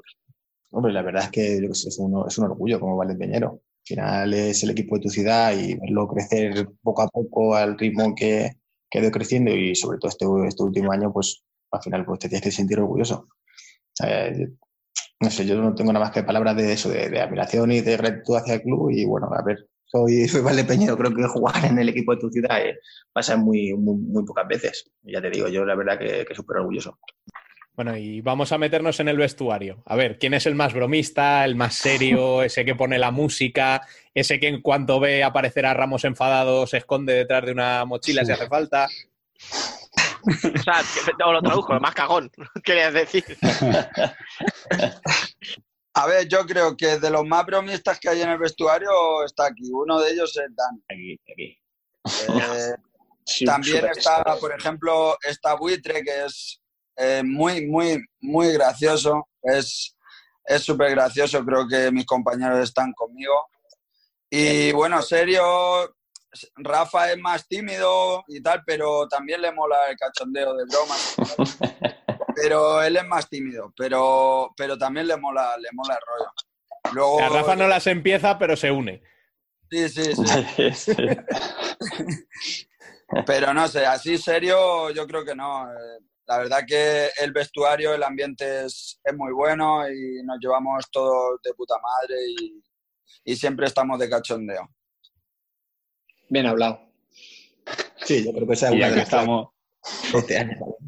Eh, ya que estamos con el tema del vestuario, eh, ¿os hicieron alguna novatada cuando llegasteis o alguna broma pesada? Mm, No, que yo me acuerde, no. Yo, que yo recuerde tampoco, yo creo. No sé. No, No. no hay tradición aquí de, de eso. A mí, como te he dicho antes, que teníamos todavía lo de los coches, pues por ser el, el novato y pecar un poco de pardillo, pues me tocó ir en el centro del coche, que, que no era lo más cómodo del mundo, pero, pero bueno, me tocó, Yo- me tocó, siento malo, pero poco más. Yo, Dani, Dani, Dani, lo que recuerdo es a Zamo mirándome la polla para ver qué- cómo la Esa tradición se ha perdido, pero sí, sí estaba. esa tradición, eh, Zamo, a cada jugador, a cada jugador que llevaba decía, venga tú, a ver cómo tienen la polla. Y el tío se ponía ahí a, a mirar la polla. Joder, si, esto, si tuviéramos presupuesto, tío, ahora yo diría, buenas tardes, Zamo, ¿qué tal? Pero no, Pero, escucha, luego había fotos, no había fotos, o sea, simple, ¿había un ranking o algo? ¿O ¿Cómo era esto? No, no, el tío, el tío lo, se ponía y lo miraba y decía, este, este tiene que reventarla a toda o así, así a la peña. Iban mirando uno por uno a todos los nuevos. O decía, Dios, vaya pollón tienes o lo que sea. Pero, pero era muy gracioso, era muy gracioso. Hombre, será gracioso si no eres, ¿sabes? Eso hubo un día que, que vino un chico a probar y venía con bañador. ¿Te acuerdas, Coro, eh? Y, Me acuerdo, me acuerdo, me acuerdo. y Zamo insistía, oye, venga, eh, enséñame eso que tengas ahí, tal, no sé qué, vas con bañador porque la tienes chiquitita. Y es verdad que me acuerdo que ese día hubo un día que se bajó el bañador y le dijo, ponte eso ahora mismo que, que menudo susto me acabo de llevar. y eso. era muy bueno, tío, era muy bueno. Madre mía. Yo me imagino a un José Ruiz ahí con lo, con lo serio que es, cortando y diciendo, vamos a ver, chavales, por favor. Poco de seriedad, coño. Digo yo que viviendo en una ciudad como Valdepeñas seréis buenos aficionados al vino, ¿no? Pues mira, yo te digo que yo soy de los que porque, por ejemplo, mira, yo soy de los que está aquí, soy el único que está soltero y el que más a lo mejor os sale y tal. Yo, a mí no me gusta el vino, la verdad. Joder. Si acaso, si acaso algún vino dulce, algún Un vino dulce sí que, sí que me tomo, pero no soy yo de vino tinto y esas cosas, la verdad que no. Madre mía. Sí, no ha sido siempre más de copas. Si es que no. Yo soy más de copas. ya lo decíamos. Yo soy más de copas, totalmente. Ahora entendemos el secreto, me cago en la mar. Bueno, ¿y el resto qué? ¿Cerveza o Tito? Yo soy más de cerveza. Joder, coro, macho. que tú has nacido allí, tío, pero ¿qué es esto? Lo siento. Joder, ya verás cuando hable luego el club conmigo. Yo soy muy raro, yo no soy ni, ni de cerveza ni de, ni de tinto, la verdad. Y se bebe dos copas y va por los suelos, o sea... Y voy, y voy en avión, eso sí, cogemos el vinito blanco y en avión. A mí me gustan los dos, los dos, sí. Un vinito y una cervecita, está bien. Me cago en la mar, macho, eh. Yo, yo, Bueno, que luego, esperaba Dani. que, que, que Viñalbal renovara Rafa, o algo, tío, Rafa, pero- Rafa es peligroso, ¿eh? Rafa es peligroso. Dani, luego cuando hables con Lin- Joan Linares le dices que cambia el patrocinio, a ver si busca alguna marca de cerveza o algo. No, claro, tío, es que, o sea, ¿con qué cara vamos ahora a abrir a Viñalbal y que ponga más pasta, tío? Si, si es que hay que hacer patria, No, joder. deja, deja, deja al patrocinador que, que está bien, que está bien. Y ya para ir terminando, Coro, Dani y Rafa, tenéis contrato hasta 2021 y Chino hasta 2023. Eh, ¿Cuál creéis que es vuestro techo y cuál creéis que es el techo del club? Bueno, yo creo que el mío está ya cerquita, porque siendo honesto, pues bueno, yo nunca me había imaginado. Es verdad que algunas veces pues sí pensaba, a ver si llegamos a primera, sobre todo los años de segunda, pero la verdad que nunca pensaba, disfrutar de un año como, como ha sido este, llegando a la final, siendo subcampeones de España en la Copa, yo creo que era, yo lo veía lejos, lo veía lejos, la verdad. Bueno, yo a priori en un futuro, pues no sé si el, el equipo, espero que mi equipo se mantenga en esta línea, que, que siga, siga muchos años así, jugando playoff y clasificándose para Copa de España. Y bueno, no sé dónde, dónde quedará, pero vamos, imagino que mientras que siga el apoyo de la gente, un buen patrocinador y con jugadores como lo- los que hay a día de hoy, pues porque no va a estar, va a seguir ahí, ahí arriba. Bueno, pues yo a, nivel individual espero no haber alcanzado mi techo. Soy un- una persona ambiciosa y, bueno, siempre pienso que, lo mejor está por venir y, bueno, esa es, esa es la esperanza que tengo día a día. Es verdad que, que el club está creciendo mucho, espero que siga siendo así. Eh, al final vienen, vienen jugadores cada vez mejores. Yo, pues como te he dicho antes, no me hubiese imaginado compartir vestuario con, con jugadores pues, como, como Chino, como Rafa, como José. Son gente que los veías por la tele y no te pensabas algún día ser compañero suyo y para mí es algo, pues es algo muy bonito. Yo sé que los jugadores pasamos y, espero que cuando yo pase por aquí el club siga creciendo y, y bueno, que el techo, que el techo sea estar entre, entre los grandes, que bueno, de momento van en camino. En mi lugar, pues nada, yo eh, desde que llegué el año pasado aquí, el trato que tenía de la gente, eh, el proyecto que se, me, que se me ofreció y demás, pues era muy ambicioso y yo, como bien ha dicho Dani también, pues a nivel personal soy una persona muy ambiciosa que no me conformo con nada y creo que Valdepeñas es el mejor club para seguir creciendo y bueno, pues también eh, teniendo la afición que tenemos, el patrocinador que tenemos, creo que, que, es un grandísimo escaparate para seguir creciendo y a nivel personal y a nivel de club creo que el club está haciendo las cosas muy bien y creo que, que mm, vamos a tener eh, a corto medio plazo eh, momentos y alegrías muy, muy positivas para, para todos y seguro que, que vamos a estar ahí eh, luchando contra los mejores y compitiendo. Bueno, yo creo que el club está empezando, ¿no? Eh, está claro que el crecimiento que ha, que ha tenido este año fue muy grande, pero yo creo que va dando sus pasos y, y creciendo poco a poco. Eh, como ha dicho Dani, Coro, que vienen jugadores cada vez con más proyección y, y con mejores eh, como calidad, ¿no? Y mejorando el equipo.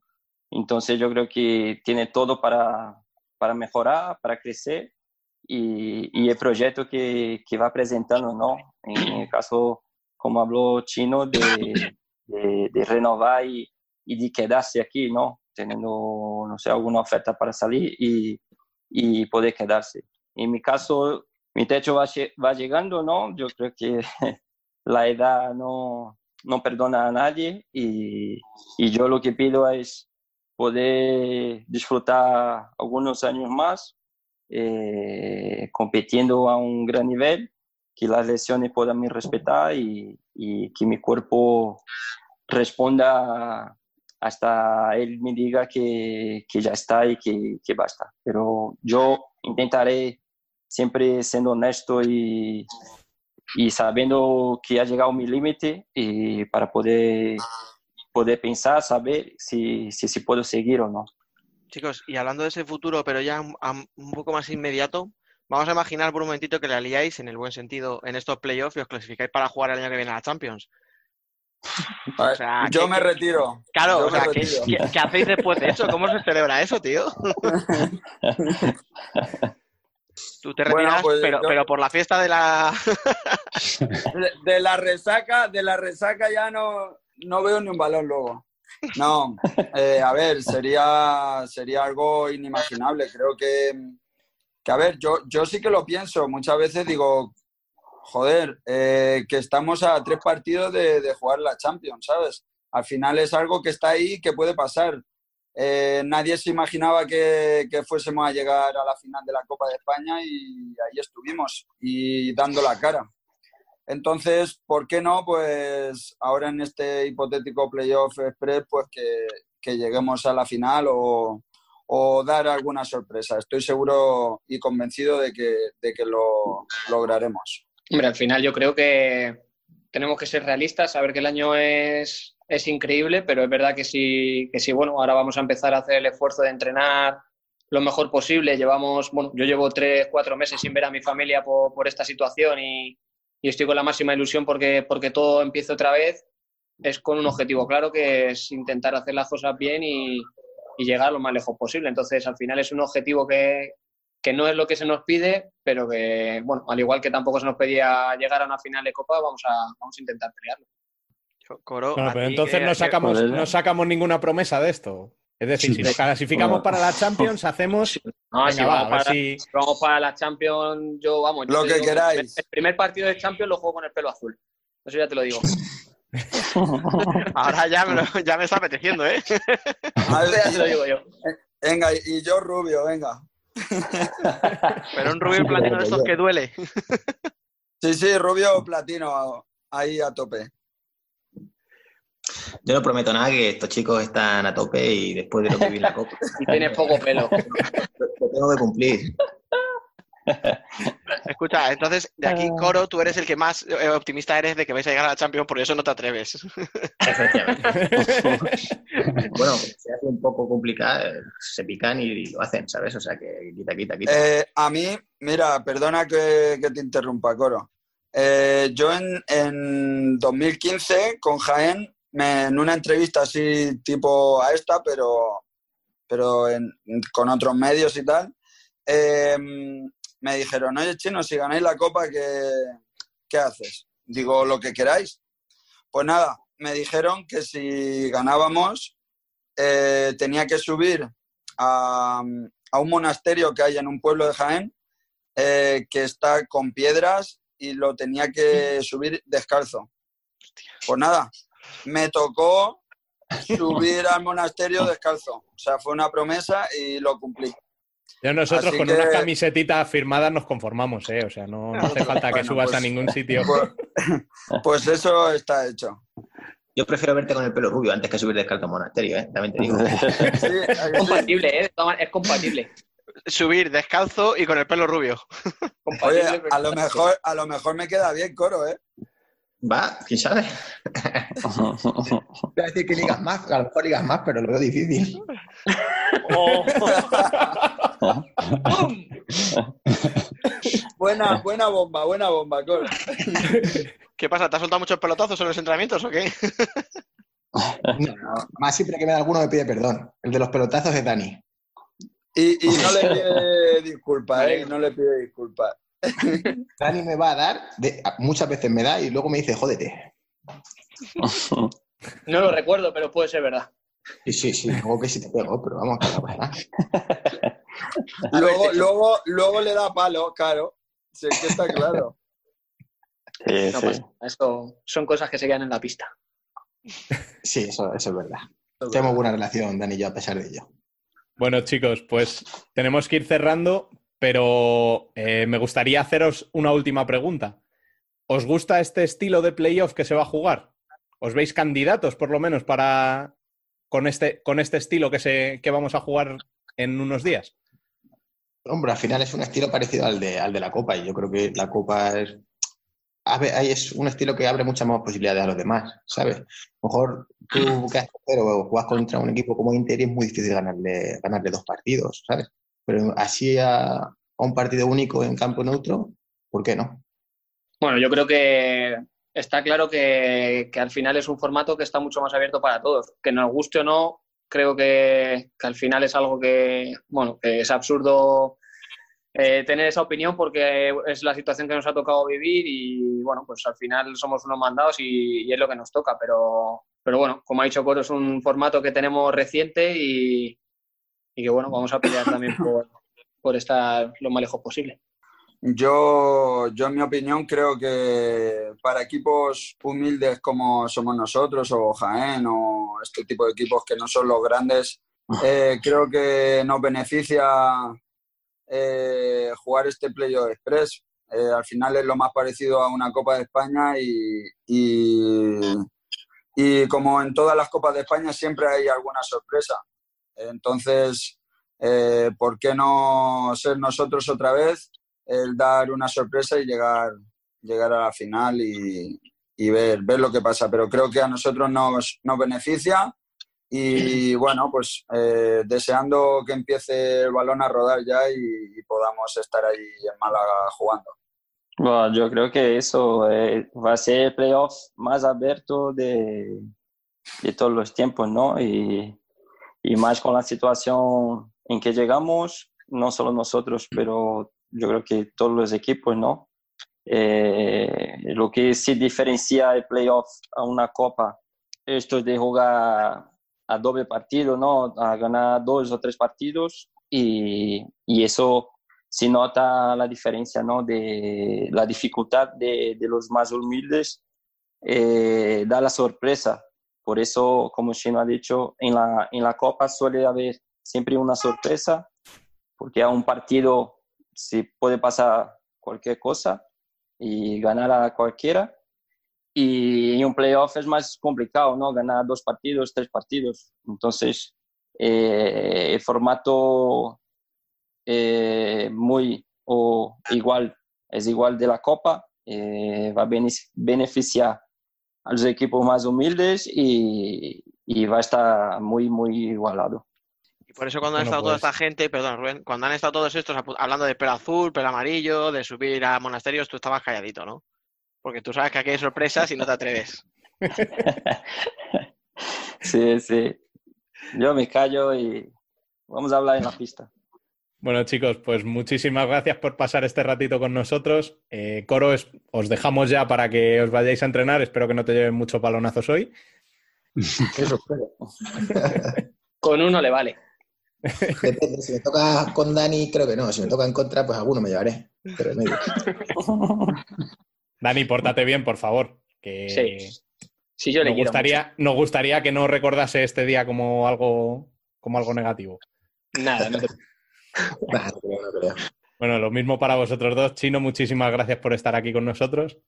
Nada, eh, para mí ha sido un placer y nada, también daros las gracias a vosotros por este tipo de iniciativas que creo que, que son buenas para, para nuestro deporte y, y para ayudar a, a generar buen rollo entre periodismo y jugadores, que creo que también hace falta. Y Rafa, muchísimas gracias también por estar aquí. Nada, gracias a vosotros. A los cuatro ya sabéis que las puertas de Futsal Corner están abiertas cuando queráis. Así que entrad sin llamar. Gracias. Bueno, muchas gracias. Gracias, chicos, por todo.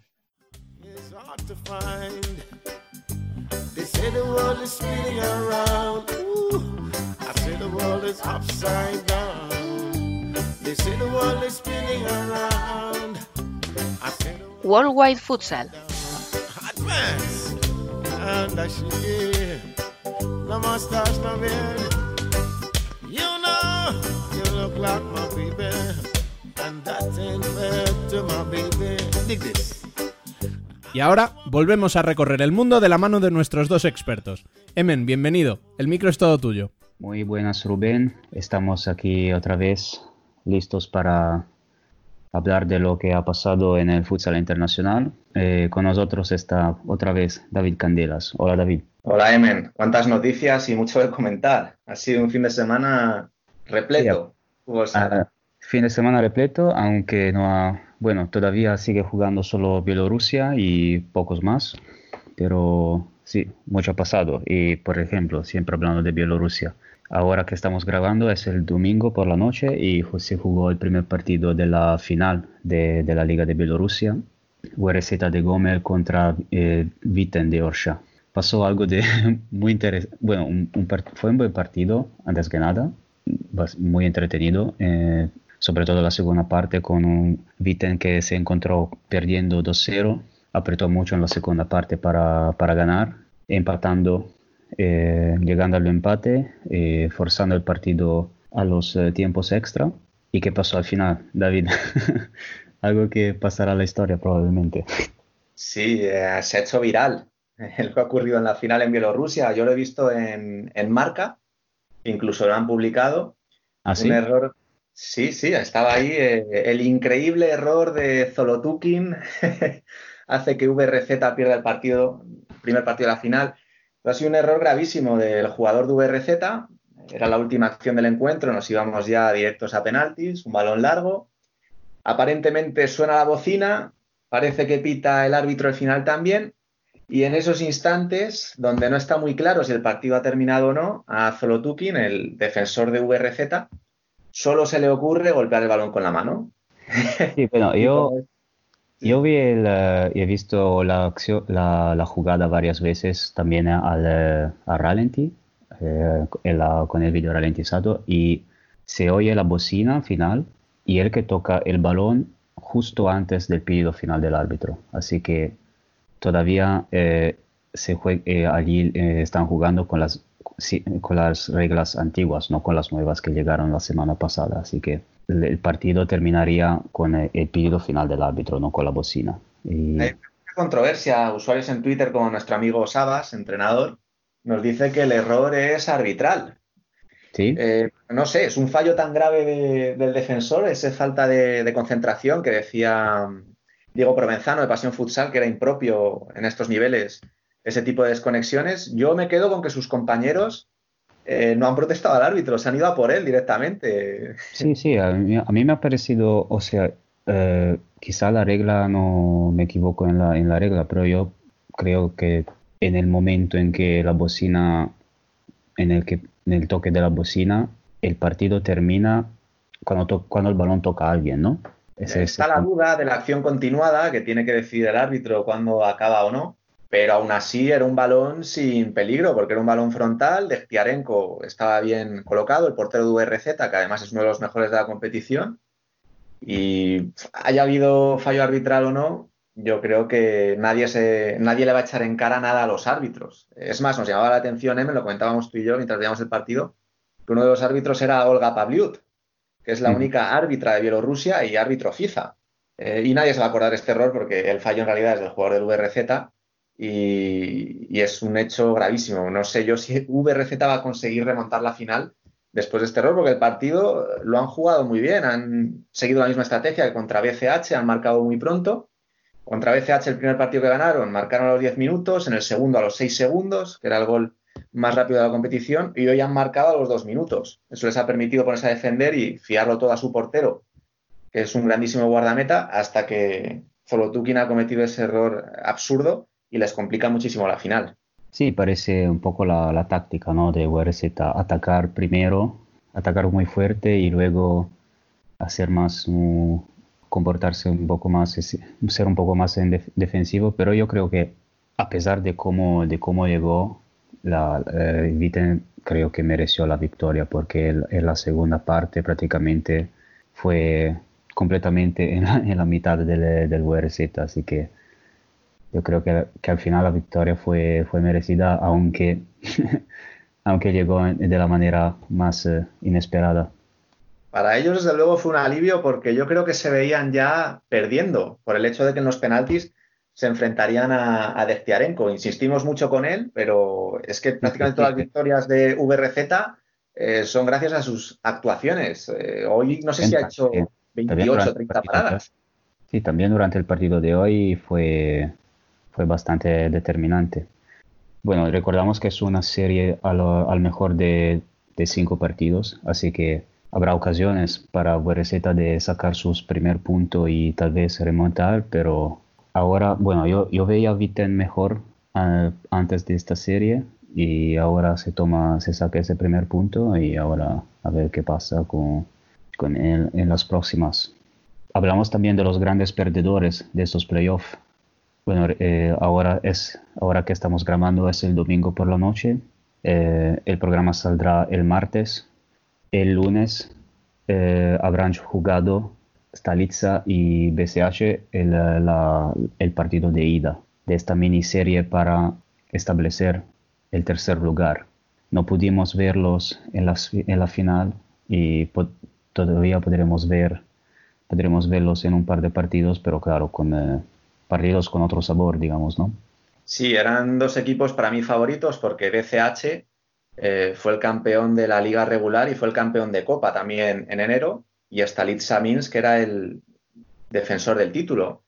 Eh, Liguero, son dos equipos que han quedado eliminados en semifinales por factores muy puntuales. Eh, por ejemplo, BCH se vio muy afectado por el hecho de que el playoff se está disputando sin público y le tocó jugar en semifinales contra VRZ, que también es de la ciudad de, de Gómez, ambos juegan en el mismo pabellón, y me contabas que ni siquiera cambiaron las pancartas entre partido y partido.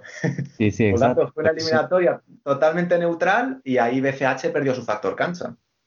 Sí, sí, de hecho, por un, fue cuando veía los, veía los, eh, estaba viendo los highlights, eh, las imágenes del, del, segundo partido, me parece, que cuando con VRZ, que en, en teoría era, era el equipo de casa, pero todavía tenían el pancarta de BCH de, eh, detrás de los banquillos. Entonces estaba pensando, pero no estaba VRZ en casa. Decían, y Stalitza, eh, evidentemente, el factor determinante de su eliminación fue esa suspensión de veto por esa amarilla que vio en el segundo partido. El pivot mm. ex LNFS no pudo estar en el tercer encuentro y su equipo lo notó muchísimo. Sí, Stalitza quizá me, me, ha parecido, bueno, son cuatro equipos todos que me han parecido bastante similares en, el, en la manera de juego y también el nivel. Pero Stalitza es el único, me parece el único que tiene un, un pivot como Beto que es tan referente, ¿no? Y quizá esta, la falta de la ausencia de Beto le ha des, des, desequilibrado su, su juego. Desde luego del nivel de Beto no hay ninguno. Hoy Viten ha utilizado a, a Yakubov, que no participó demasiado en semifinales, que es un pívot así muy grandote también, que hoy ha metido gol de cabeza en, un, en una acción muy extraña dentro del área, mm. pero a nivel de Beto no, no, hay nadie y pese a sus 38 años sigue siendo un jugador diferencial y es que se notaba sobremanera que no estaba él porque al final es, él es el, el pívot referente, toda la circulación de balón pasa por él, por su juego de espaldas. Gorbenko, que es el capitán del equipo, es muchísimo mejor jugador cuando juega a su lado porque Ambos hacen muy bien las descargas, las dejadas para que Gorbenko pueda chutar a portería y su baja les dejó destrozados. Algo que aprovechó muy bien por otro lado Viten con Petrov, eh, Premitin y Baturin que hicieron un gran partido. Sí, quizá ver ahora en, esta serie para el tercer puesto, ver que, quién, ves, quién ves favorito. Bueno, supongo que los dos equipos no jugarán con el bueno, supongo que querrán ganar, por supuesto, pero claramente no es, no es la final para el título. ¿Y quién ves favorito para, para la tercera plaza final? Yo creo que se van a soltar y vamos a ver muchos goles. Podemos ver algo parecido a ese segundo encuentro entre Stalitza y Viten, que hubo 16 tantos, si no recuerdo mal, y va a estar divertido. Yo recomiendo a la gente que lo vea porque BCH tiene jugadores muy habilidosos, eh, como Jeromin o Zarikov, y es una liga, yo insisto, soy el, el primer sorprendido, es una liga con bastante más nivel del que parece y que están haciendo las cosas muy bien, tanto en cuanto a retransmisiones televisivas como al marketing, porque su canal de YouTube ya sube las mejores jugadas, las mejores paradas. Están trabajando mucho y creo que se merecen que les dediquemos algo de atención. Sí, sí, todo, todo empezó con los caños de Beto, ¿no? Decíamos. El doble caño. todos empezamos a decir, bueno, a ver qué, a ver qué, qué pasa con Beto en la, en la Liga de Bielorrusia y terminamos siendo fan totales, aficionados de la, de la Vizcaya Liga. Y no solo Beto, yo, yo por ejemplo, a mí me encantan los hermanos Grisina de, de esta lista, por ejemplo, para ser, eh, justo para mencionar unos. Es una liga de hermanos, ¿no, Emen? Porque también están los, los... Los, hermanos Klochko en la, en la final, también, también ucranianos, porque los Grisina son, eh, son ucranianos y los Klochko también ucranianos. Hay mucha presencia de ucranianos y de rusos en, la Liga de Bielorrusia. El problema es que para nosotros es difícil reconocerlos porque los nombres son todos muy similares. Pero sí, me, alegro de que, se, de que podamos ver BCH esta lista, por, por lo menos para dos partidos. Hablando de ligas que, que van a jugar, eh, la, la, siguiente, la semana siguiente, eh, por fin volverán los playoffs de Suecia eh, pudimos ver en, nuestro weekend, nuestro fin de semana de cuarentena Futsal Corner del pasado marzo, eh, la ida de estas semifinales. El 14 de junio eh, volverán, volverán los playoffs, volverán con, la, con, la, con, la, con, los partidos de vuelta. El 21 de junio, el 21 de junio habrá, tendrá luego la, la gran final con partido único. Eh, recordamos los resultados del partido de, los partidos de ida fueron Göteborg Eskilstuna 9-4 eh, y Udevala Amarby 4-3. Con estos resultados vuelven, al, vuelven a jugar el 14 de junio y bueno, esperemos que poder añadir esos partidos a nuestro programa que sí, eh, nos gusta mucho Bielorrusia, pero la gente ya sigue siendo bastante vacía. Cualquier partido será bienvenido. Recuerdo que los encuentros que vimos en ese fin de semana de cuarentena, a ti te gustó mucho un portero. Sí, Johansson de Göteborg. Fue, destacó muchísimo. Bueno, esperemos que, que, nos dejen ver algo también. Bueno, pasamos a otras noticias de, de este fin de semana. Y algo de, se habló, de que se, se habló mucho en estos días en Portugal, eh, en particular en Oporto, porque eh, hubieron elecciones de presidente de la, del club, de, del Porto, y claramente se habla, la gente pensará, pero que, que tiene que ver el futsal con Porto, que no, que no, que no hay equipo de futsal. Bueno, eso es porque se habló mucho de futsal durante la campaña electoral, ¿no? Sí, eran las elecciones a la presidencia de Loporto las más disputadas en los últimos años porque Pinto da Costa, el magnate que lleva 38 años dirigiendo a, los Dragones y es el mandatario que más títulos ha conseguido al frente de un club de fútbol como dirigente, tenía que enfrentarse a dos candidatos alternativos como Nuno Lobo y José Fernando Río, y ambos incluían en sus propuestas electorales la creación de una sección de fútbol sala, en especial Nuno Lobo, que fue el que más insistió en esa idea y era su principal promesa. Es más, este fin de semana decía que si ganaba las elecciones, el miércoles mismo de la semana siguiente, Oporto tendría una sección eh, de fútbol sala. En principio la idea tuvo bastante buena aceptación, pero yo creo que Nuno Lobo cometió el error o el desliz de decir que para crear ese equipo de fútbol sala necesitaría solo un presupuesto de 250.000 euros que se podrían pagar eh, reduciendo los salarios de, los estamentos administrativos del club. Claro, Pinto da Costa, viendo esa cifra irrisoria, aprovechó para tirársela al cuello y decir que mínimo se necesitarían 2 millones de euros para poder competir con Sporting y Benfica. Y ponía el ejemplo de Ricardinho diciendo que una gran estrella mundial como Ricardo, solo su salario bruto ya se come un millón. Entonces, en esas, sí, en esas acusaciones de demagogia, Nuno Lobo reculó un poco diciendo que ese presupuesto tan pequeño sería para las categorías más bajas, suponiendo que empezaran de cero, algo que también era irreal porque es evidente que si el Oporto crea una sección de fútbol sala, al día siguiente la Federación Portuguesa de Fútbol les está dando plaza en la Liga Placar. Y dentro de ese debate, pues lamentablemente las elecciones las ha ganado Pinto da Costa, cuya, su, cuya principal idea en este enésimo mandato es eh, reducir gastos y garantizar la sostenibilidad de las secciones que ya existen. No ha descartado crear equipo de fútbol sala, pero siempre a partir de 2022 y siempre y cuando la crisis económica que se avecina no amenace esas otras eh, secciones que ya tiene el Oporto en funcionamiento. Sí, tal vez Nuno, Lobo ha exagerado un poco en sus promesas, ¿no? o sea, podía y quizá haciendo unas declaraciones un poquito más realistas, porque es verdad, porque con 250 mil euros, que no son pocos, pero Sporting y Benfica eh, no, no, se alcanzan de, con, con, este tipo de presupuesto. Y quizás sí, eh, su intención era empezar desde las eh, divisiones, los niveles inferiores, tal vez la, quizá la segunda división o o no sé, pero esperemos que Pinto da Costa se convence en crear, en abrir la sección. Él dice 2022, quizá porque quería ser más, ¿cómo se dice? Eh, sí, comedido, prudente. Exacto, sí. Igual, eh, porque también recordamos que también la, la, Liga Placar va a, ser, va, a ser, va a haber una reforma de las ligas, así que también habrá que ver cómo cómo se encontrarán las ligas en un par de años.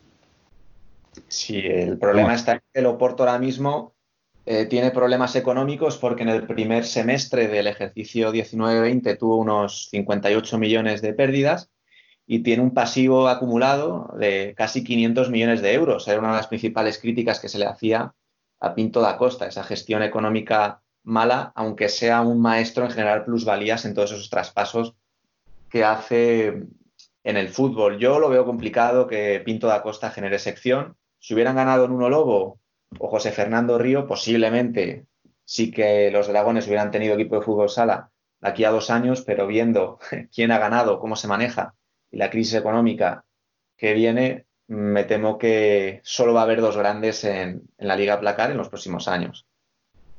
Y a propósito de problemas económicos, la Liga Nacional de Futsal de Brasil está pensando también en una reforma de la, de la liga y para cortar un poquito los gastos. Para, y se habla ya de la, de la temporada 2020, de la que tiene que empezar todavía.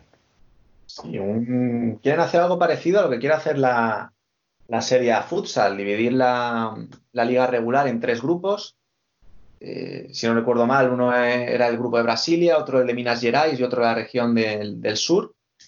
Mm, a mí no me parece mala idea porque la primera alternativa que se barajó fue reducir la competición a 10-12 equipos, aquellos que pudieran permitirse económicamente eh, participar. Vamos a ver qué ocurre porque toda esta propuesta depende siempre de que las autoridades sanitarias de Brasil, tanto a nivel nacional como estatal, den su ok, porque ellos ahora mismo son uno de los países más afectados por el virus en Sudamérica y tampoco está tan claro que puedan empezar a jugar en agosto como parece que es la idea. Sí, claramente de momento es un, rumor, una, una, idea, una propuesta y veremos qué pasa con, con el virus eh, en Sudamérica porque todavía no sé, prácticamente no se sabe nada. Eh, es noticia de, de hoy también, de domingo, de la Liga de, Costa Rica, que fue, bueno, ahí sería más Centroamérica, pero más o menos, ahí estamos, eh, que la, la, liga fue suspendida definitivamente, por lo menos la masculina, pero es la primera creo que, que tomó algunas decisiones. Todavía allí están, también allí está, es un periodo, no no es como nosotros que estamos en verano, allí todavía es otoño-invierno, es un es una fase del año eh, crítica, así que veremos qué, veremos qué pasa. Eh, Esa, esa, es una propuesta de Brasil y como ya has mencionado tú, en Italia se habla de, lo adelantó un periódico italiano, el Corriere dello Sport, eh, sobre, adelantó algo que se va a decidir durante esta semana, es, espero, porque ya estamos hartos de esperar de qué va a pasar aquí. Se habla de una división de la Serie A en eh, dos grupos, eh, con un eh, bloque de descenso, así que lo, nadie va a descender de la Serie A de los 16 equipos que jugaron esta temporada, aunque ya tenemos a una en Latina que casi seguramente no se inscribirá. Y van a subir eh, varios eh, equipos de la Serie 2. El problema va a ser ahora, lo que no se sabe todavía es cuántos equipos de la Serie 2, porque para que haya dos grupos con un número decente de equipos, habrá que eh, elegir entre cuatro o cinco, cinco equipos de Serie 2 y ahora parece ser, eh, seguro el ascenso de San Giuseppe. Bueno, eso ya lo era. Y entre, entre los equipos que pueden subir, eh, bueno, tenemos el Furigrotta, son otros equipos que están fichando a lo loco, como por ejemplo el Furigrotta y Carrequiupano, Real Rojit.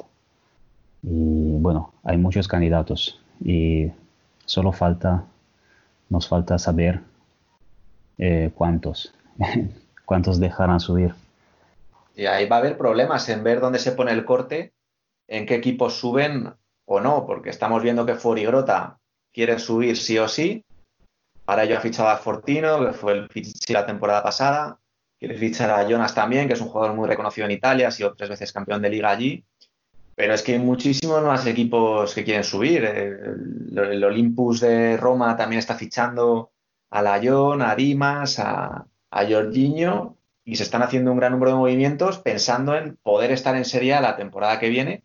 Pero de momento la liga solo ha dicho básicamente que sube el San Giuseppe seguro.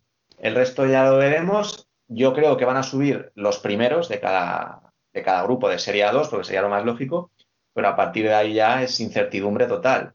Eh, entiendo que primarán más los aspectos económicos eh, como el Forigrota que los deportivos, porque tampoco pienso que vayan a jugar un playoff de ascenso. No, yo creo que, porque por ejemplo el año pasado el, el Génova obtuvo el acceso a Serie A aún sin jugar playoff en la Serie 2 de la temporada, de la temporada pasada. Es que allí ahora eh, en situaciones normales hay una, una graduatoria, ¿no? Una clasificación y van a, donde se juzgan los aspectos económicos, eh, también los aspectos deportivos, la historia del club también. Y así que puede, puede subir, teóricamente puede subir cualquiera, o sea, todo, cualquiera que, eh, que respete los eh, parámetros de la, de la división porque yo me he marcado unos nombres y hay y según simplemente contando la clasificación de la temporada pasada de bueno de esta temporada de Serie 2 hay al menos yo cuento al menos 7 o 8 equipos que puedan subir. Pero claramente no van a ser todos estos. Y ya veremos. Solo nos necesitamos saber cuántos cuántos equipos van eh, el número y luego seguro podremos será más va a ser más fácil eh, saber los nombres también de los que van a jugar. Eh, la serie del año que viene. Veremos la semana pasada si habrá alguna novedad.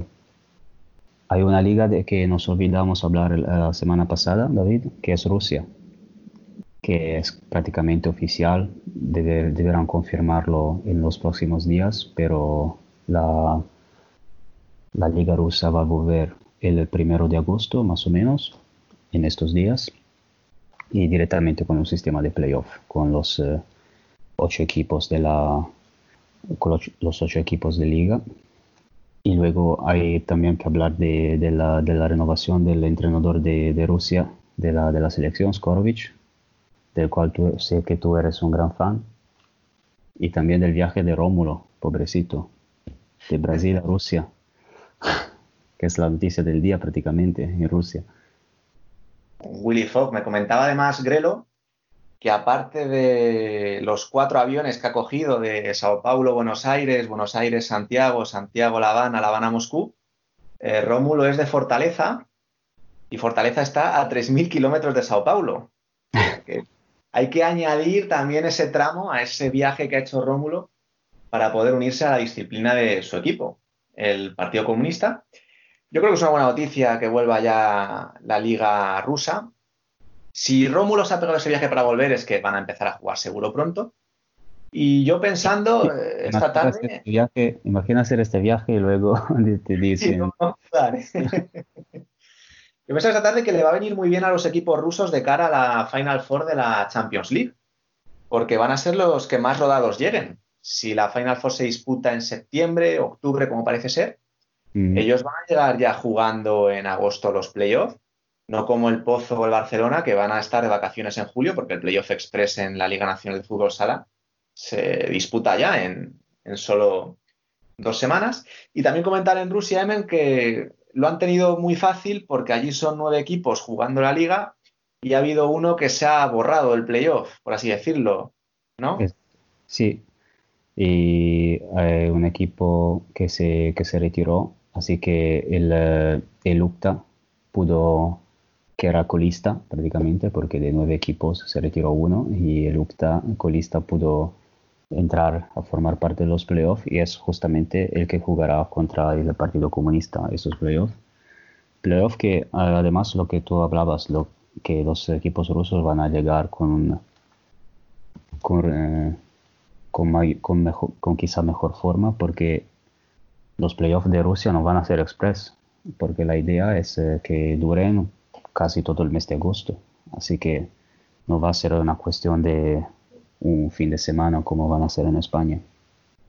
Y además, pero eso no, en eso no, no están involucrados los equipos de la Champions. Se, también se recuperará la, la, final de Copa que ya se jugó contra eh, Gazprom Ugra y Norris Nickel.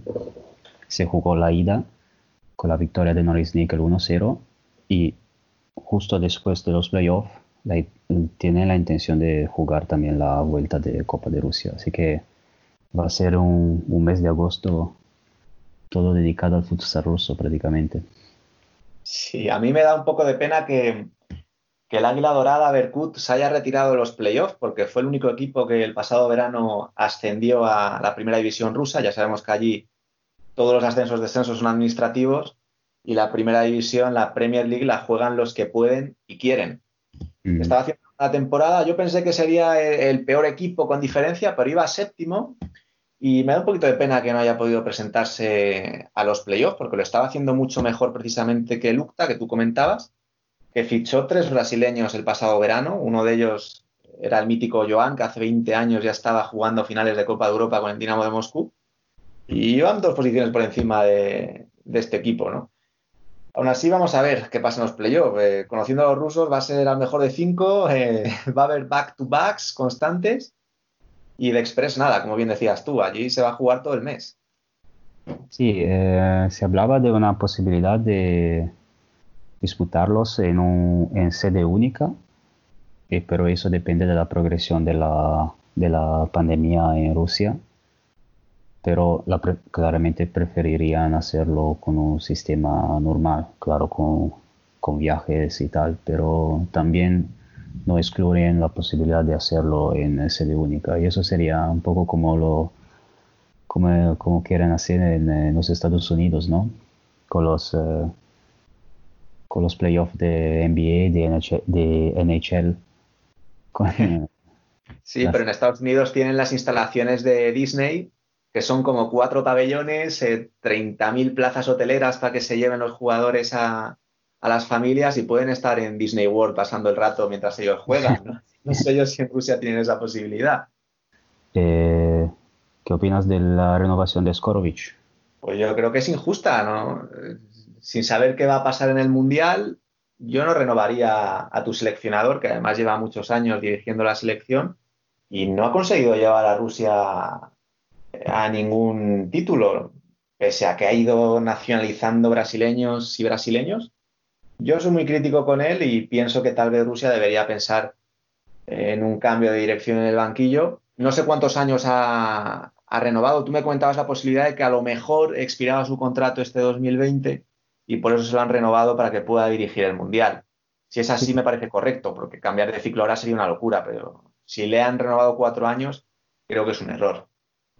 Sí, no, no, o sea, leído, leí la noticia en la, en la web de la, de la Asociación de Futsal de Rusia, y, pero no, es, no especificaban nada sobre esto. Y, y leyendo las declaraciones de Skorovic parece que es un plazo un poquito más largo. Y sí, eso era mi, era mi, era una hipótesis, pero yo, yo, creo, yo creo que va a ser para algo más, no solo para llegar al Mundial de 2021, sino que tal vez el europeo, porque luego en 2022 tenemos el europeo. Tal vez quieren, quizá tienen, quieren aprovechar de esto y decir, bueno, hacemos, hagamos Mundial y luego europeo y luego veremos. Quizá. Tenemos que preguntar a Chiscala qué opina ahora que le vamos a tener cerquita en, en Lisboa.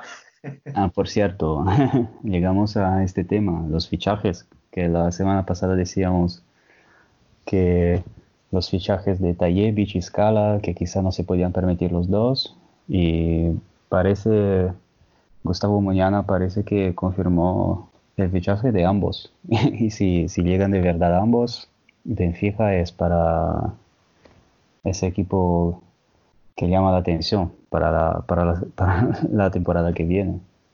Lo gracioso es que los eh, seguidores y aficionados benfiquistas no están muy contentos porque dicen que todavía les falta un cierre. Me comentabas ahí en el foro del Benfica. Sí, exacto. Que ya decía la locura de vamos a echar a Robinho a Fitz y para fichar un cierre. sí, eh, hay todavía, todavía espacio para críticas, sí, porque con la sesión de, de, de Fer Drasler y de André Coelho, eh, Benfica se queda prácticamente con el solo, bueno, con Nilsson, el de Braga, y con eh, Fabio Cecilio como cierres. Y eso decían que, bueno, hay algunos, eh, algunos aficionados que, que, decían, bueno, ese sería, sería más necesario fichar, ocupar una plaza de, de jugador extranjero para, para un cierre de gran calidad. Pero bueno, yo creo que no creo que se quejaban de el fichaje de Tayevic y Scala, porque quejarse de esos fichajes sería una locura. Quizá ven un pequeño desequilibrio en la plantilla, no sé, pero bueno, va a ser un equipazo de todas formas. son inconformistas. sí. Hablando de siempre de fichaje, se, eh, se habla de Savio Valadares, brasileño eh, no, eh, nacionalizado rumano eh, de Imperial Wet eh, como nuevo fichaje de Kairat, que mientras tanto uh, renovó Kaká hasta creo que 2023. Así que confianza en Kaká. Kairat que también se mueve, yo creo que sigue siendo un... va a tener un, también, va a renovar bastante también porque con Tayebi, Douglas que se van, Fernandinho y Sabio como nuevos fichajes y Gadeya me habías dicho que ya no suena para Kairat, sino que se va a Rusia, parece, ¿no? Partido Comunista apuntaba, creo que Gustavo Muñana también en, en su Twitter. Eh, me hablabas de Douglas, se sabe dónde se va Douglas porque en ese foro benfiquista muchos decían que ese era el fichaje que le faltaba al Benfica ya para terminar de romper ya la banca. Sí, sinceramente, Douglas es, eh, se hablaba de, es, era uno de los, de los muchos rumores de eh, con Access, ¿no? Sí, pero, pero ya no, no he escuchado nada sobre, sobre Douglas. Habrá que investigar. Habrá que preguntárselo a él directamente. Creo que está en Twitter. bueno, David, creo que hemos hablado de todo. Que no era poco, ¿eh? Sí, y en poco tiempo, que siempre nos dicen que nos extendemos demasiado, yo creo que hoy hemos dado una medida justa. exacto, exacto, sin, sin exagerar, sin pasándonos, como solemos hacer.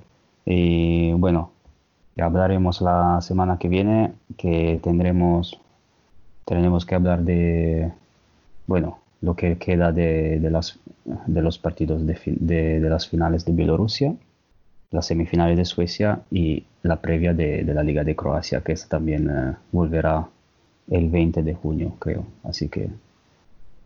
No, eh, y lo veremos todo, Emen, ya lo sabes. No van no a discriminar en una liga. no van a faltar, no van a faltar temas. Bueno, David, muchas gracias otra vez. A ti, Emen, un placer estar contigo como siempre. Es imposible contar más y mejor. Gracias a ambos y hasta la semana que viene. Y así cerramos nuestro 38 programa de la primera temporada. Recordad que podéis estar al día de cuanto sucede en el fútbol sala leyéndonos en nuestra web futsalcorner.es y seguirnos en Twitter, Facebook e Instagram como Futsal Corner Web. Asimismo, cualquier sugerencia podéis dejarla en nuestro correo electrónico futsalcorner.es.